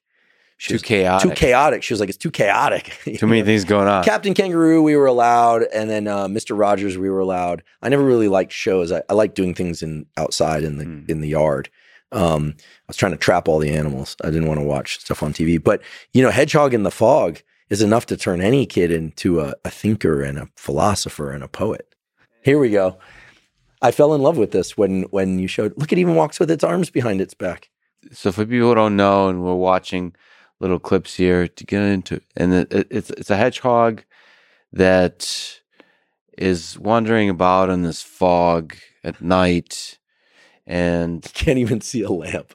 The And- fog is so and, dense. and there's a there's a feeling of searching, and then there's a there's a horse that speaks from from a distance, words of wisdom. Some people actually told me that they believe that's God, that's supposed to represent God. I always thought it was a motherly voice or a voice, a, a, a voice of conformity that wants you to return to safety.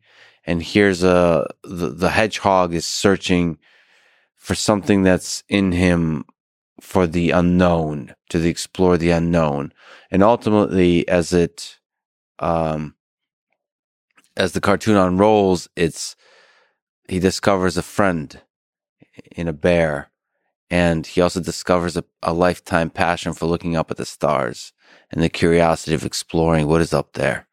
And I, I see that as science, as, as exploring the mystery. And also, I see that as brave to explore the mystery given all the uh, uncertainty all around you. But there is a melancholy, the whole sound of it, the feel of it, the look of it. It was, um, it just captures both the melancholy and the wonder of childhood, which is like, there's a loneliness to it. Like nobody understands me. Uh, that's there that, that children can, can, can feel because you're, you're trying to figure out That's my this- favorite character right there. I love the owl. I love the owl. The owl shows up every once in a while. I love the owl. Sorry, I, I interrupted you. the- there's, Again, there's non sequitur. it means you're interested 70% of the time. The other 30%, you're just an asshole. so you have to figure out which. So- so which I'm told. the uh, there's non sequitur parts in this cartoon. It's it's voted as one of the greatest cartoons of all time. Short short little films, documentary filmmakers. It's a it is um, you know in, in the Soviet Union in in a lot of sort of authoritarian regimes. There's channels to communicate difficult ideas uh, to people, and you figure out those channels. And in the Soviet Union, one of those channels was uh, children's cartoons. So you're actually they're very much for adults. yeah, I I like that. Um, in some countries, not so much in the U.S., uh, children are treated with more respect for Right. their intelligence. You know that. And not constantly getting this drivel of of just kind of moronic explosions and whistles and bells and the the voices that um, just kind of you know d- children obviously are children and need to be their brains are young and plastic and need to be um, treated and nurtured uh, as such but they but they have an intelligence and i think that um, you treat them like morons and and they're going to behave like morons you treat them as you know people who can uh, consume information and make sense of it in their own way and that's what they're going to do They have a seriousness of looking at the world. I love people I, uh, uh, that talk with children like they're adults. With this, like you're as if you're talking to a mini Einstein, because you're like really. Uh, they're asking some big questions, and I think uh, I mean people sometimes uh, speak of me in this way, like how dumb is this childlike person? But like, no, no, there's intelligence in these dumb, simple questions, in, in like a, that a child asks, and I always love those questions, the simplicity, but also the depth of the those those questions. The, the reason I started watching your podcast was you did an episode early on with Ray Dalio. Yeah, And the first, maybe the first, but a question that you definitely asked him was you just said, What is money? And his answer was fantastic. It's an it's a superb question, and he gave a superb answer. And I never would have thought to ask that question. And it's it's the question. And it was the question to tee things off with. Um, so simple questions that get right to the heart of the matter.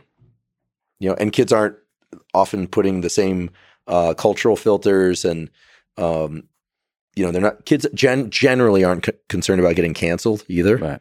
um, so they'll ask the question that no one else is willing to ask And they're not concerned about the how uh, dumb the question sounds. I, I find the most fascinating questions. It's just re- really, really simple, and it is a, a bit embarrassing to ask those simple questions of what, like, what is well anything. you're asking them for all of us so please ask them um, i think that question what is money is crucial and i think the simple questions are the most obviously the most interesting I gotta ask you about you had awesome podcasts. I mean, I can ask you questions about basically all your podcasts. People should definitely listen to the Huberman Lab, but uh, with with Andy Galpin in the conversation, uh, you talked about strength and muscle building, all that kind of stuff. he's an encyclopedia Yeah, and he also works with a lot of UFC fighters and he works with he has a lab that includes a gym and so he works on endurance and powerlifting and also hypertrophy training et cetera but he also does muscle biopsy so he runs the full spectrum and he's a full tenured professor and he does all this stuff so he's he's a really unique um, person in this whole le- fitness landscape because there are a lot, a lot of PTs out there. There are a lot of kinesiologists. There are a lot of people studying nutrition and sports training. But he, I think he has the among the people out there, he's at least in the top five, probably within the top three of people that really have their arms around the full extent of what's possible with with training. And um, and he works with the UFC Performance Center. well, I mean, he just had a very systematic way of describing things that was really nice. You know, um, skill, speed, power, strength, uh, hypertrophy, so uh, muscle mass, right? Endurance, all kinds of, and then the philosophical of like adaptation, how to overload stuff, all that. Very. Is there stuff? I'll, I'll ask you about ice bath and sauna, which was surprising to me. There is there stuff you took away from that conversation, like principles uh, about how to get strong, how to build muscle mass that like broaden and, and deepen your understanding of that task.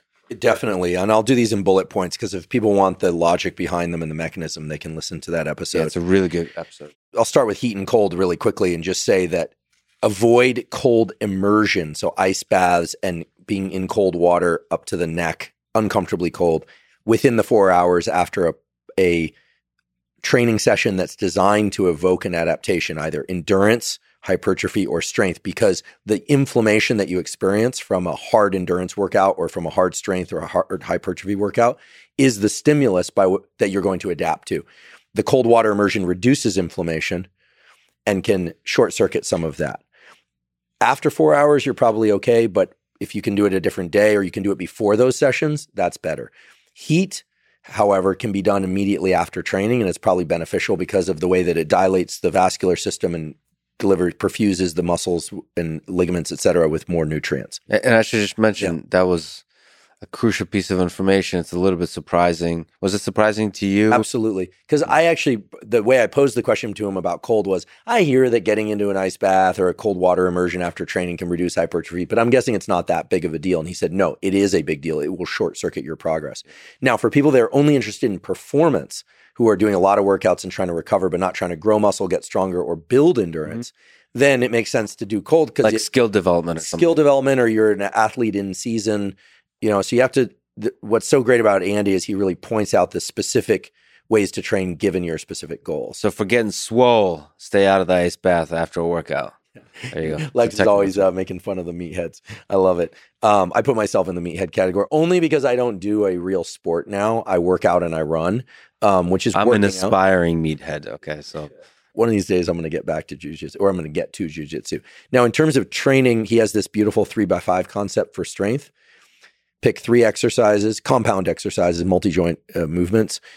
Do them for, do three to five exercises for three to five repetitions per set. Rest three to five minutes and do that three to five times per week. Mm-hmm. And for details, you can again look to the episode. It's time stamped. But what's interesting about this is three to five times a week is a lot for a muscle group. Squatting th- five times a week for five reps, meaning you're working pretty heavy, meaning you're close to failure but not failure on, for strength generally. What Andy taught me is that people who are training mostly for strength can do these low rep type regimens frequently because most of the adaptation is neural.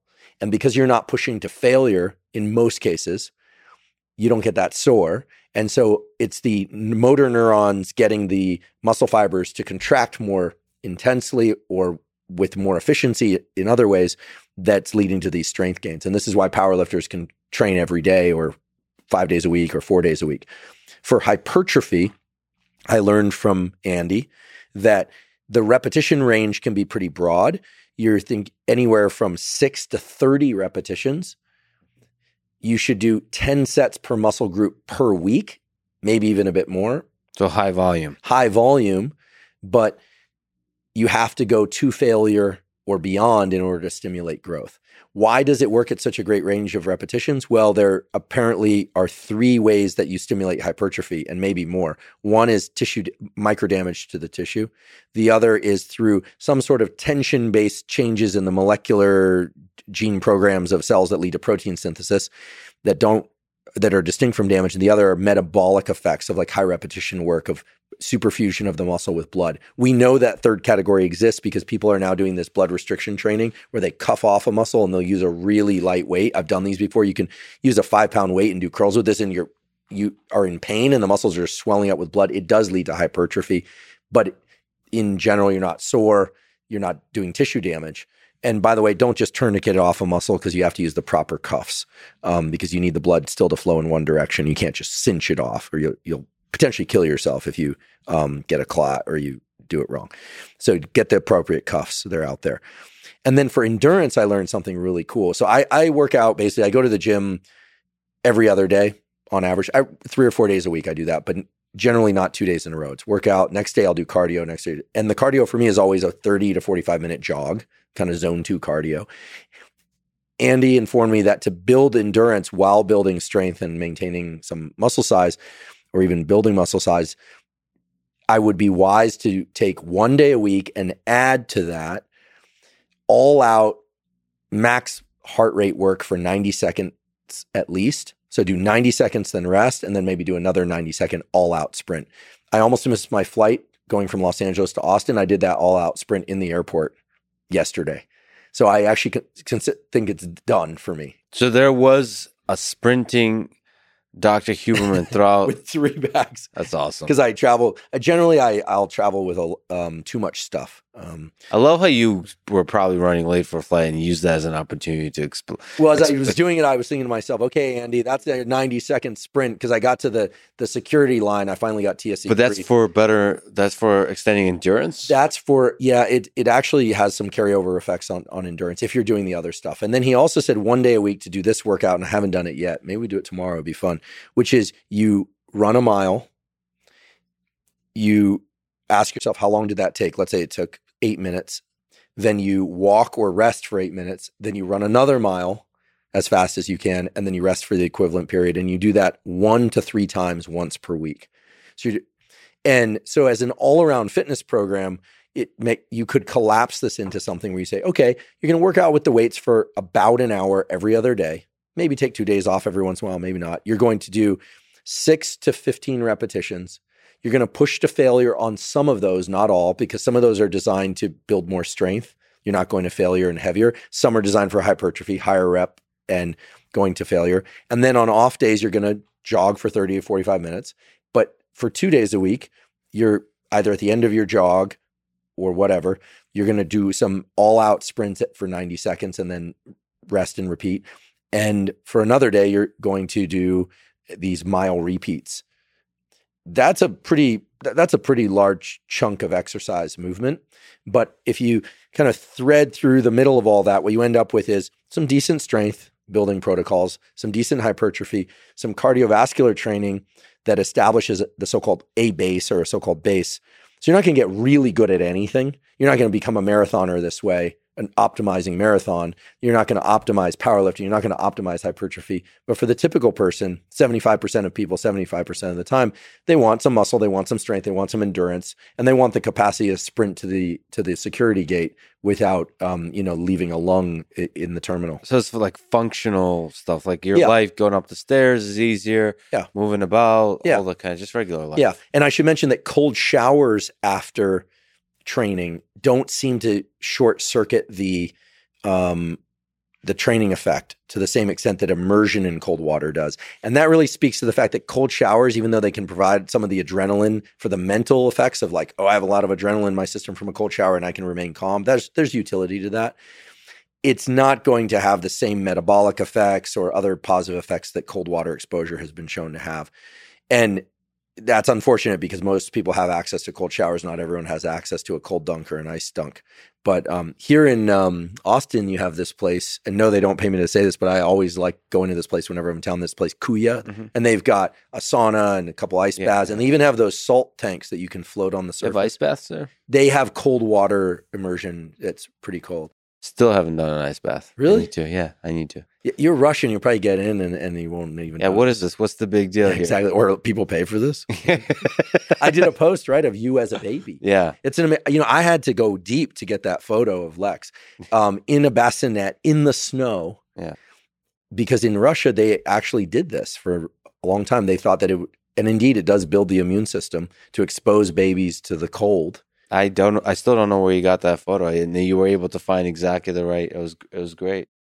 It's great. you research. didn't have a tie on, but you had all the look and seriousness that you do now. So it's clearly nature nurture. Clearly you were born with that. What about sauna? He does say that it's good to do heat. So there are three ways you can do sauna that I can just toss out as like brief things. If you want to get a really big growth hormone release for sake of metabolism, fat loss, you're training really, really hard in jujitsu and you want to recover, you don't want to sauna too often because the study that um, identified this massive 16 fold increase in growth hormone, they had people do this. It's crazy. They got into, okay, temperatures are 80 to 100 degrees centigrade. So that's 176 degrees Fahrenheit to 212 degrees Fahrenheit for five to 30 minutes is the typical ranges that people work in in these research studies.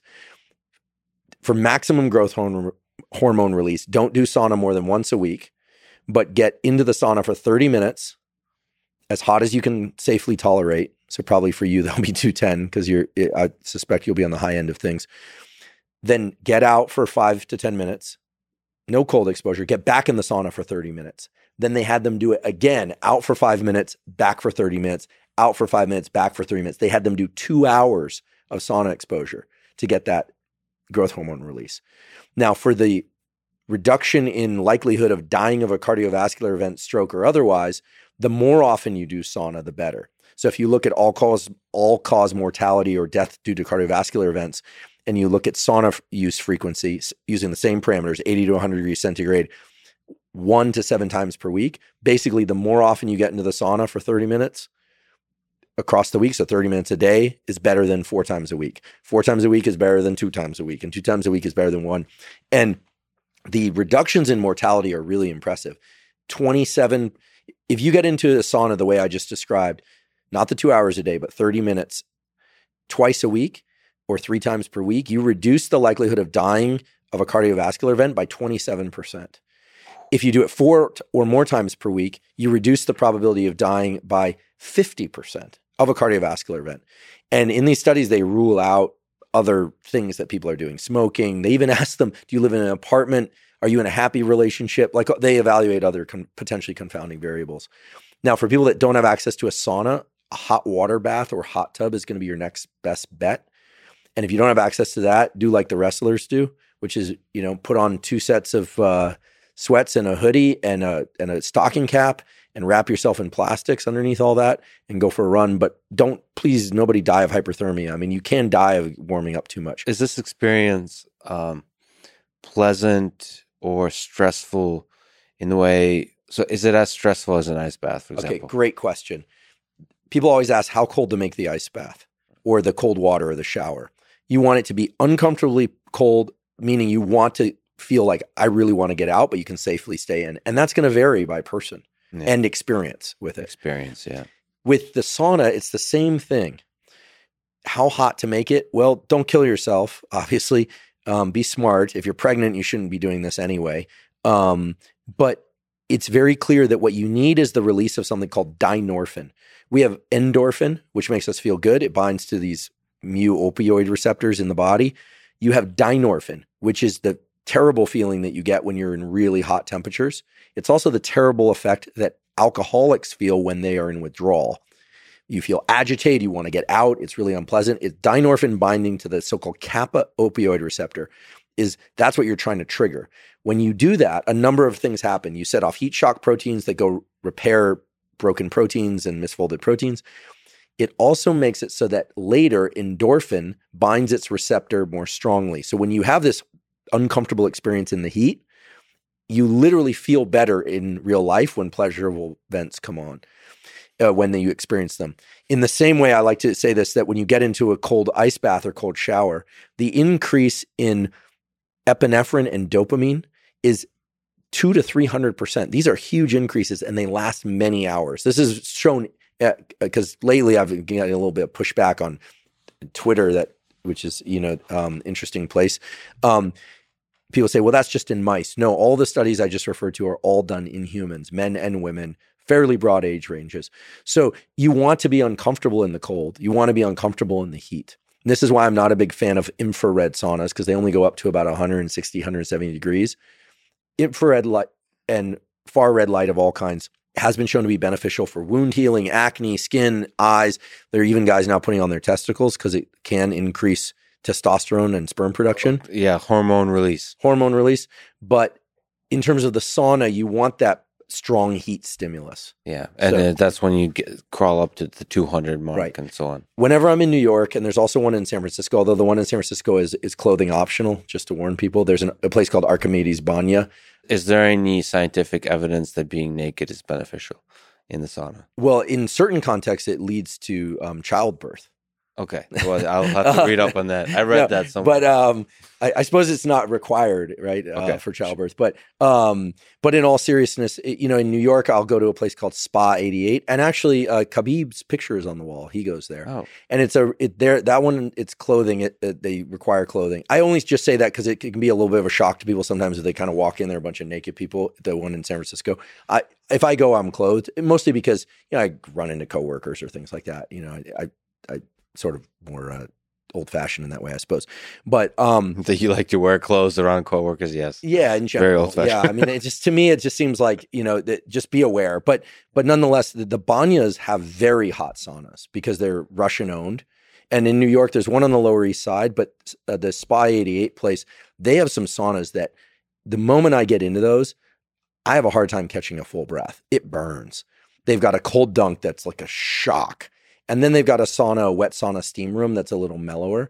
So the nice thing about a banya is you can kind of find your place. And then they do the platza where they take the eucalyptus leaves and you can pay someone and you basically you cover your groin and then they beat you with the the the the leaves and it's supposed to bring the vasculature to the surface. I've only done it once, and frankly, I found it um, to be a little bit um, unnerving. I didn't really like the experience, but I I'll try and get into a sauna as often as I possibly can, which is, you know, once or three times per week. And I try and do the cold exposure shower or immersion, but early in the day because it really wakes you up.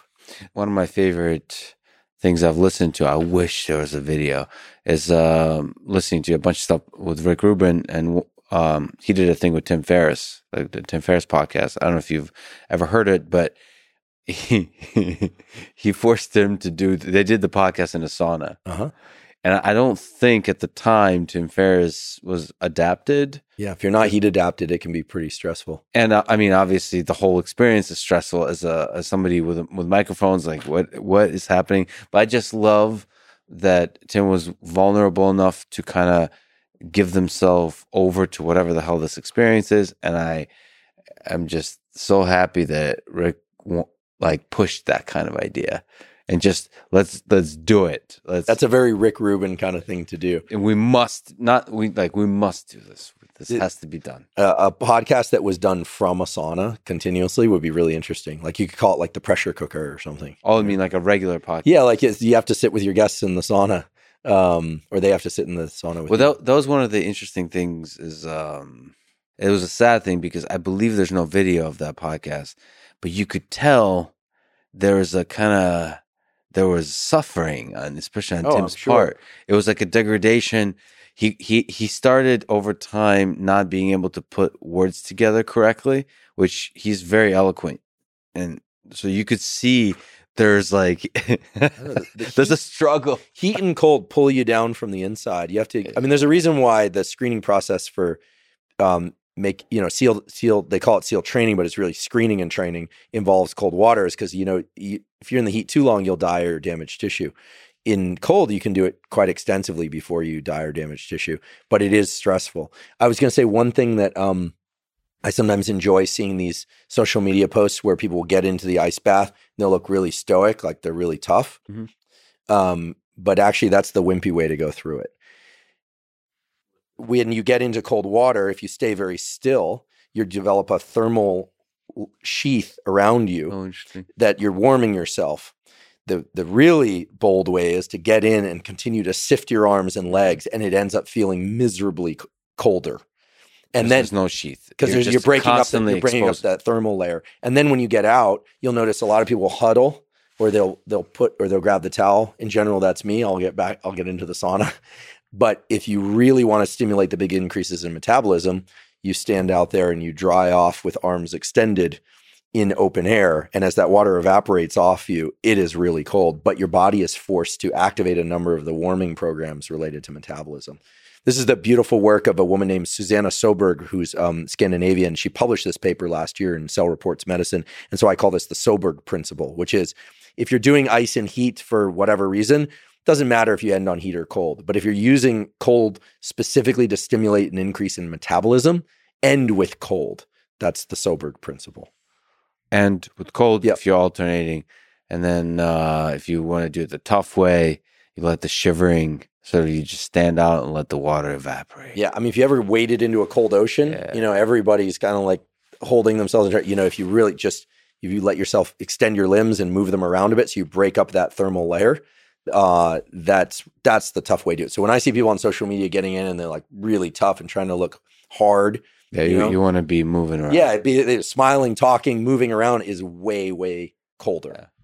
Are you able to talk can you do can, can, so you suggest the podcast in the uh, in the sauna How about this? I propose this since I got you want to do the next podcast Well, I don't, I'll get to so the folks from the plunge. Uh, maybe you could bring Lex a, a plunge. He certainly uh, deserves one, and uh, we can go side by side, coffin style, or we can face one another, and we Right. can do. it. Uh, well we said we should do each other's podcast and maybe next human oh, I can't Lab wait to have you back on. I mean, we only scratched the surface. well let's do at least part of the next Huberman Lab podcast either in the I have a sauna and a cold plunge, so we could do. Yeah. yeah, we could do. Uh, in we do a sauna and a cold plunge version. I wonder the recording, how the recording works. If they Probably recording a bit of an echo in the sauna, but I'm sure we can take out the reverb. Uh, so Sergey wants to ask you about sex performance. Uh, very journalistic, very hardcore hitting questions that we have here in the book. Generally, or a specific. uh, uh, no, he, he has a certain problem he needs help with. No, uh, generally, have, you haven't done an episode on sex. Well, we did an episode early on on sexual development. Yes, We've done them on optimizing testosterone and estrogen, and we touched a little bit on the uh, on libido and somewhat on sex performance, but not much. We did an episode on relationships, love, and desire, where we touched on libido specifically. So, just as a quick mention of something, uh, a lot of people take SSRIs or antidepressants that can disrupt sexual function. There are a few compounds like maca root and tongkat ali and things like that that at least in a few studies in humans have been shown to offset some of the the sexual side effects.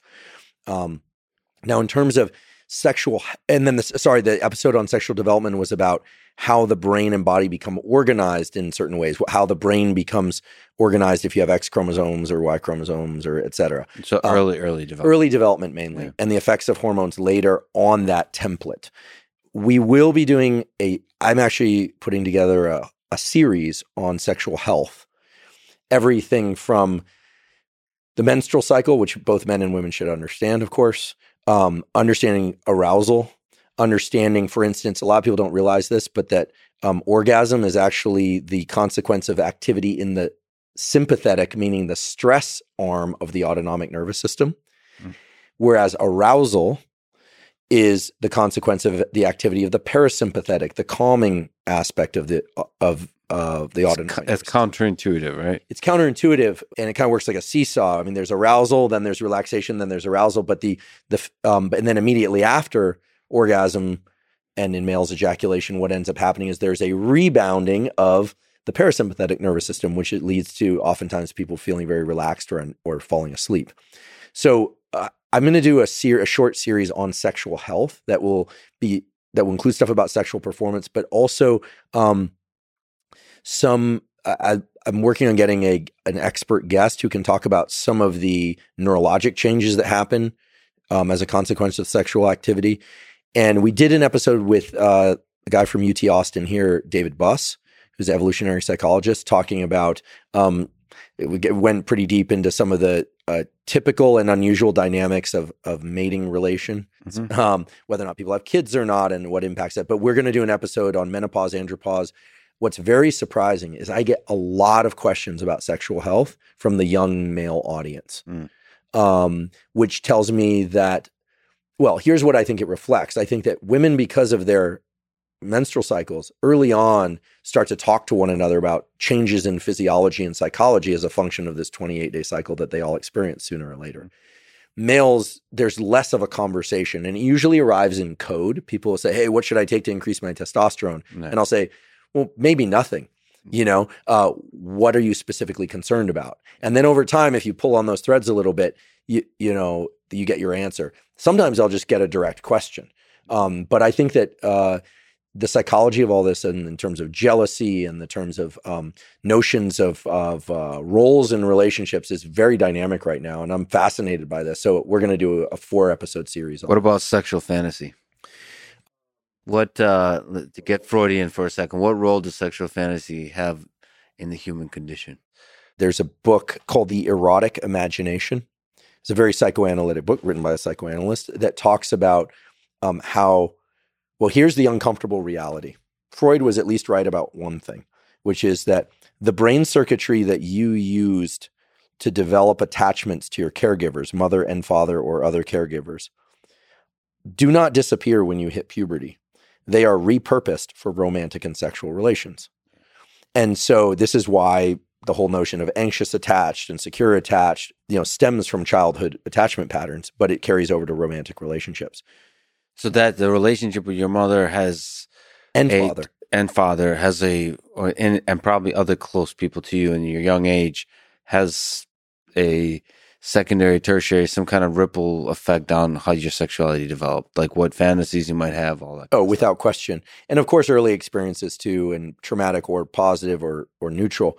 The thing that's really important to remember, though, in this transfer of circuitry from one role to another, is that and it's certainly consistent with psychoanalysis that gender is interchangeable sex is interchangeable so for instance let's say you had a wonderful relation let's say this let's take a hypothetical person okay i'm truly not referring to myself Let, us take a, a, a young woman who has a wonderful relationship to her father and a just absolutely terrible abusive relationship to her mother just for sake of example mm-hmm. she then goes into adulthood and she is drawn to very abusive men. Not always, but let's just use in this example. And the dynamic is exactly the same as the dynamic she had with her mother. That's actually a common occurrence, even though in this context she's heterosexual, she's romantically attracted to men. What is seen over and over again is that the dynamic with one parent can be transferred onto a romantic dynamic, but it doesn't have to be, you know, that if it was with the mother, then it only has to do with relationships to women. So gender is interchangeable because these circuitries are pre-sexual. They're laid down in our brain before the brain has any concept of sexual interactions. It's pre-pubertal, excuse me. And so um, there are a lot of interesting examples and data to support this.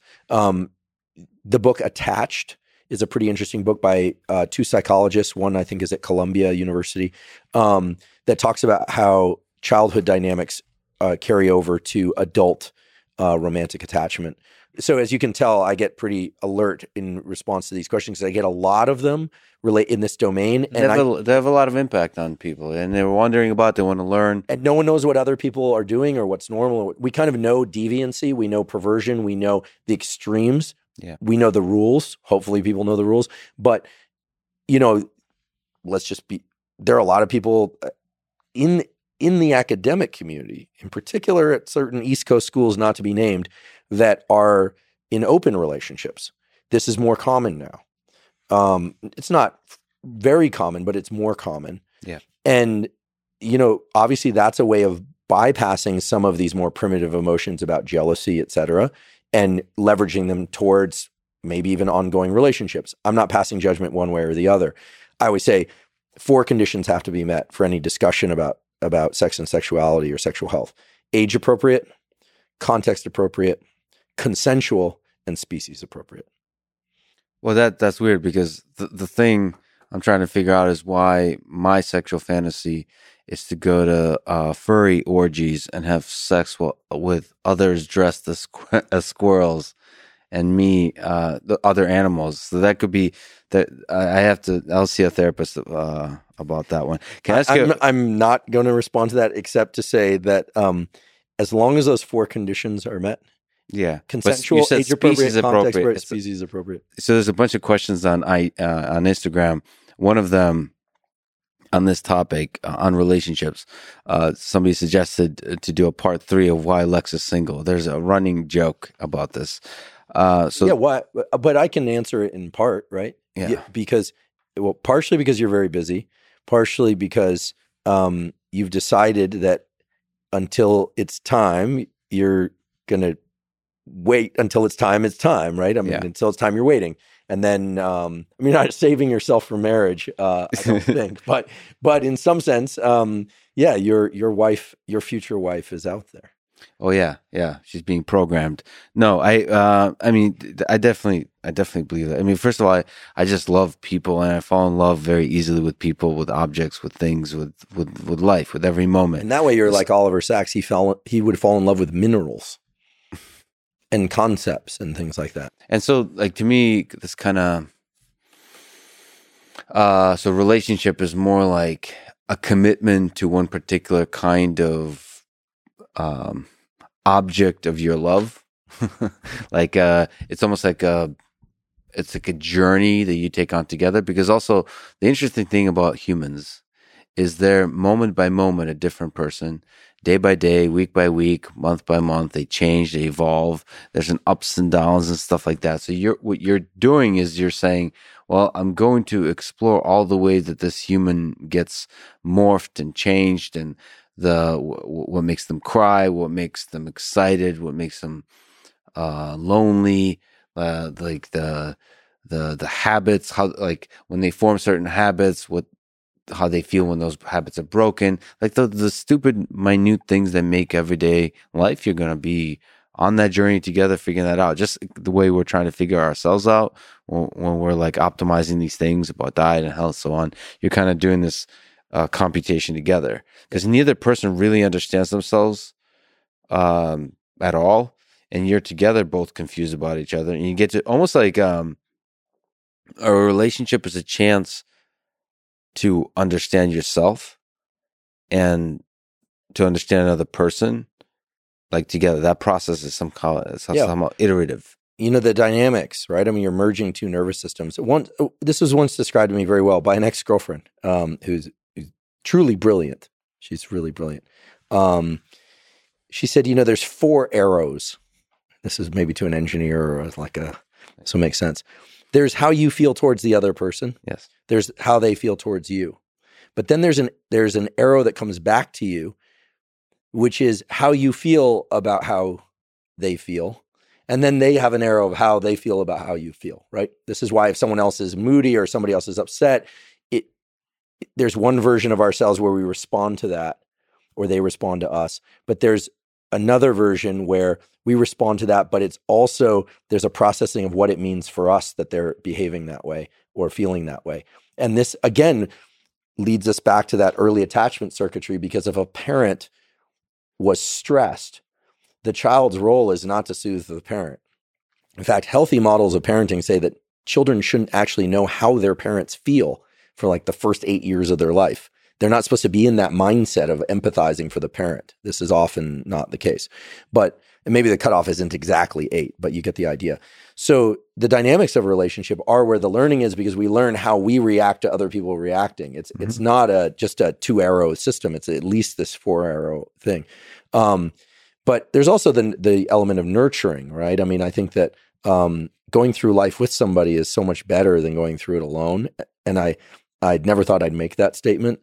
Um, So it wasn't always obvious to you. No, it wasn't always obvious to me. And I mean, I've I've been I've really enjoyed wonderful relationships, um, and some have been hard, and and there's been a lot, certainly been a lot of growth. I'm on good terms with almost all my uh, former girlfriends, um, and close with some enough that I'm I know their spouses, and I'm close with their families, and um, but no, it wasn't. And I think that uh, when people say relationship is hard, the only really hard part about of a good relationship is just dealing with oneself and making sure Yeah. that you're staying in that mode of caretaking. Because I do believe that if one is mainly focused on taking good care of the other person, provided they're also focused on taking good care of you to some extent, and we're good at taking care of ourselves, everybody flourishes. Everything gets better. But no, I, I don't think I experienced that until fairly recently. Um, What do you think is the uh, secret to a successful relationship? there isn't just one, but at the, at least at in the top five is master or at least be good at autonomic self-regulation. Know how to calm yourself down.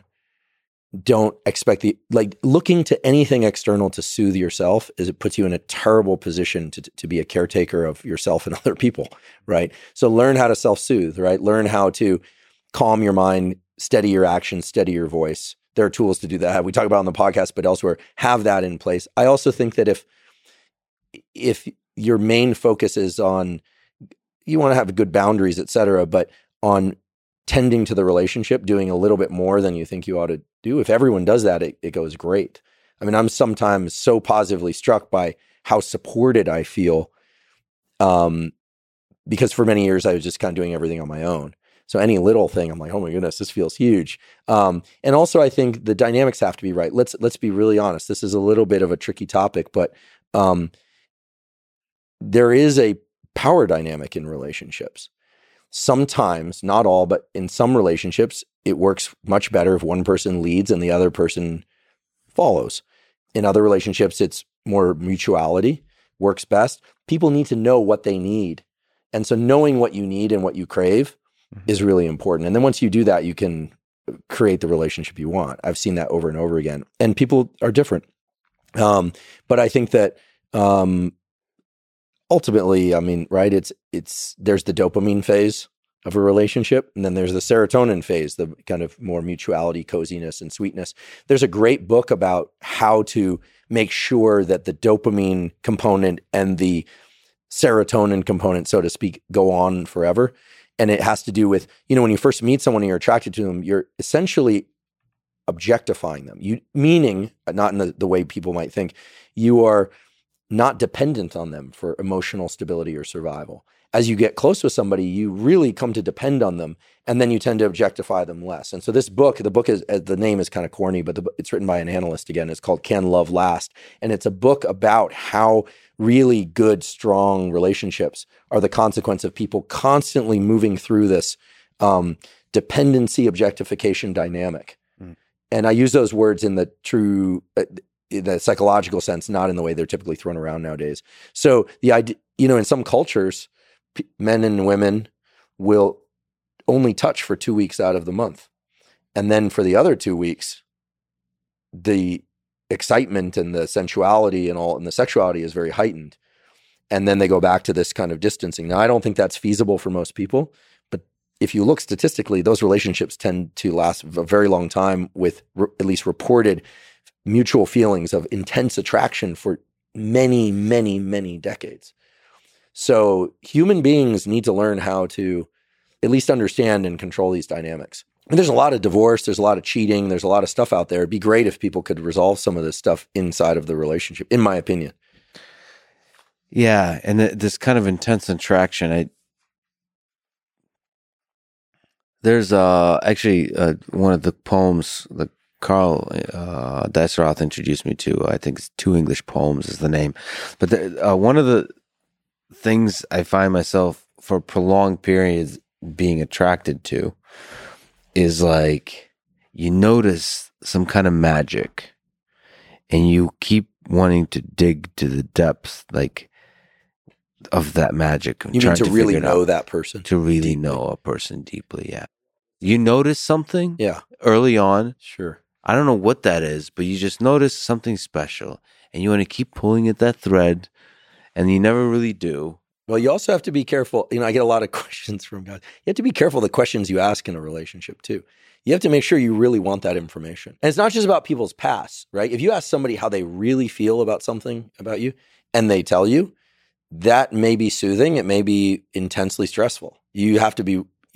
Here's one thing I know for sure for a relationship to work, you have to be brave.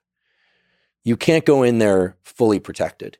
And yet you also can't go in there with no boundaries because you'll end up beat up. What's that quote? If you want to be a warrior, prepare to get hurt. If you want to be an explorer, prepare to get lost. And if you want to be both, you know, uh, and if you become a lover, prepare to be both or something, something like that. yeah, I forget. This is one of these Instagram type things that you see passing by, and you go, "Oh, that's pretty true." Love, love's scary because it takes us back to that primitive circuitry that is as primitive and basic as hunger, thirst, the desire for heat when we're cold, the desire for cold when we're overly uh, warm. It's a it's dynorphin. I mean, when somebody leaves, like the you know when somebody you were attached to leaves by death or by decision, or you're forced apart, the dynorphin release is massive. It is true discomfort. People feel anxiety and discomfort. And moving through that is a, a hell of a process. I mean, if I knew how to best break up at a neurological level, or if you could just plug yourself into a wall and reset, I mean, I'd, I'd do that episode tomorrow, but we don't have that knowledge.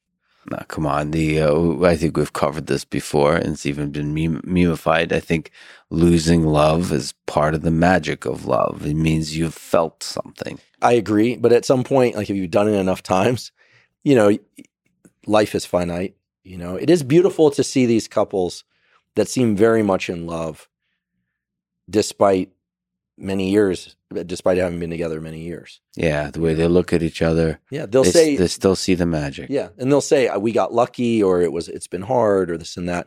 I think external conditions being a little tougher is helpful for a couple. hardship. I do, I do, yeah. because I think that you rally, you know, you you and you yeah. bond with people. You know, being obviously you want to survive those conditions, but um, yeah, I do. I, I think that it Bonnie and Clyde. So and well, you, they were a little, oh, a little too much. Well, a little too much. They were sociopaths, but the uh, well, when two sociopaths find one can make you do crazy well, things. Normally, it's interesting. Normally, sociopaths don't team up because they because they manipulate each other. Sociopaths, sadly, are um, are usually only interested in manipulating the highly pliable or unsuspecting. Um, but when romantic attraction is woven in, then it gets um, really diabolical. Any advice on finding the love of your life, of my life? This is this is uh, why Lex is single response. Why any advice? Yeah, actually, this comes from a friend of mine who's in a really excellent marriage um, with great kids and family and high demand life. It it's a decision. Like at some point, you just prioritize you just prioritize it as okay. I'm going to make this happen one way or another, and um, you don't force the discovery of that person. But I mean, I've occasionally said, "Hey, I think you should meet this person or that person," and um, well, it wasn't. Maybe my judgment was might have been off, but it, the timing wasn't right or something. But I think that yeah, you, it's a decision, and it also has to do with life structure. I mean, there were years. So I, when I was in graduate school, I, I didn't want a girlfriend. I just wanted to be in lab, and I sure I had romantic dating interests, but I wasn't going to meet them through a committed, you know, live together situation. It wasn't where I was at. And as a postdoc, things are a little different, et cetera, et cetera. So, but at some point, it's sort of like, what do I want my daily routine to look like? Because ultimately, a relationship, uh, however one structures it, is going to be part of your daily routine.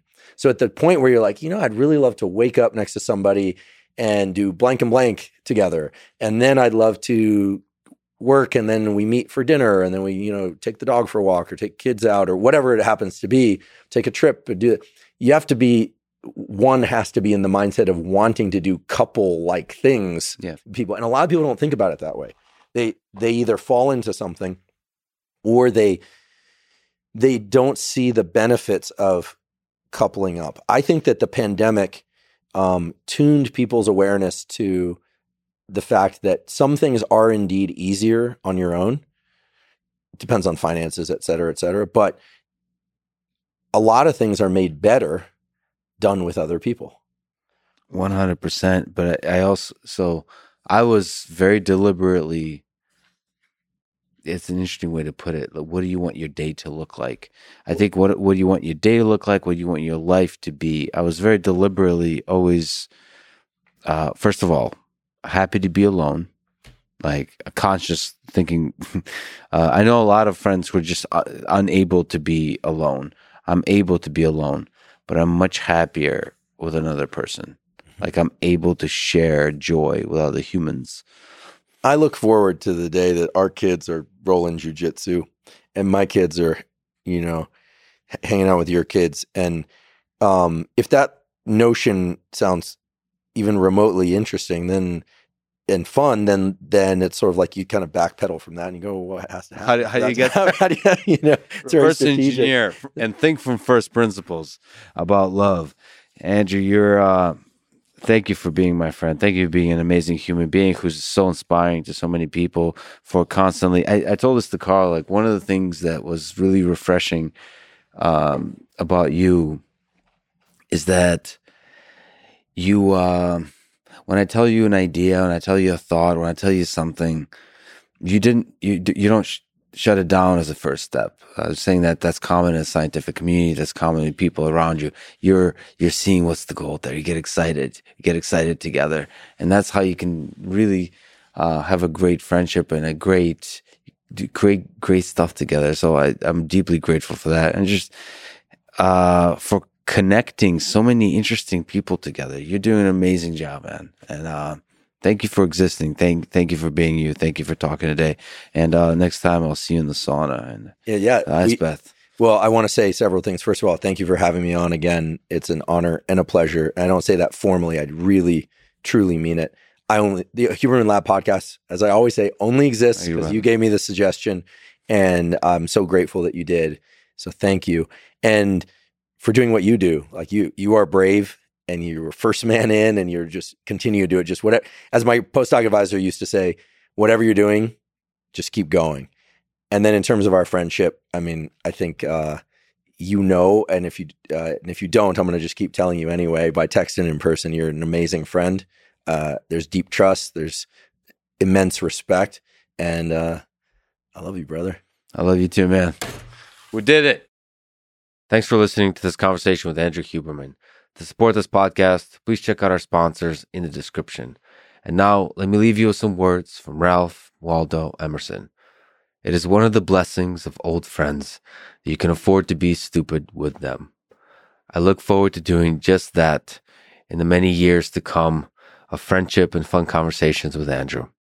Thank you for listening and hope to see you next time.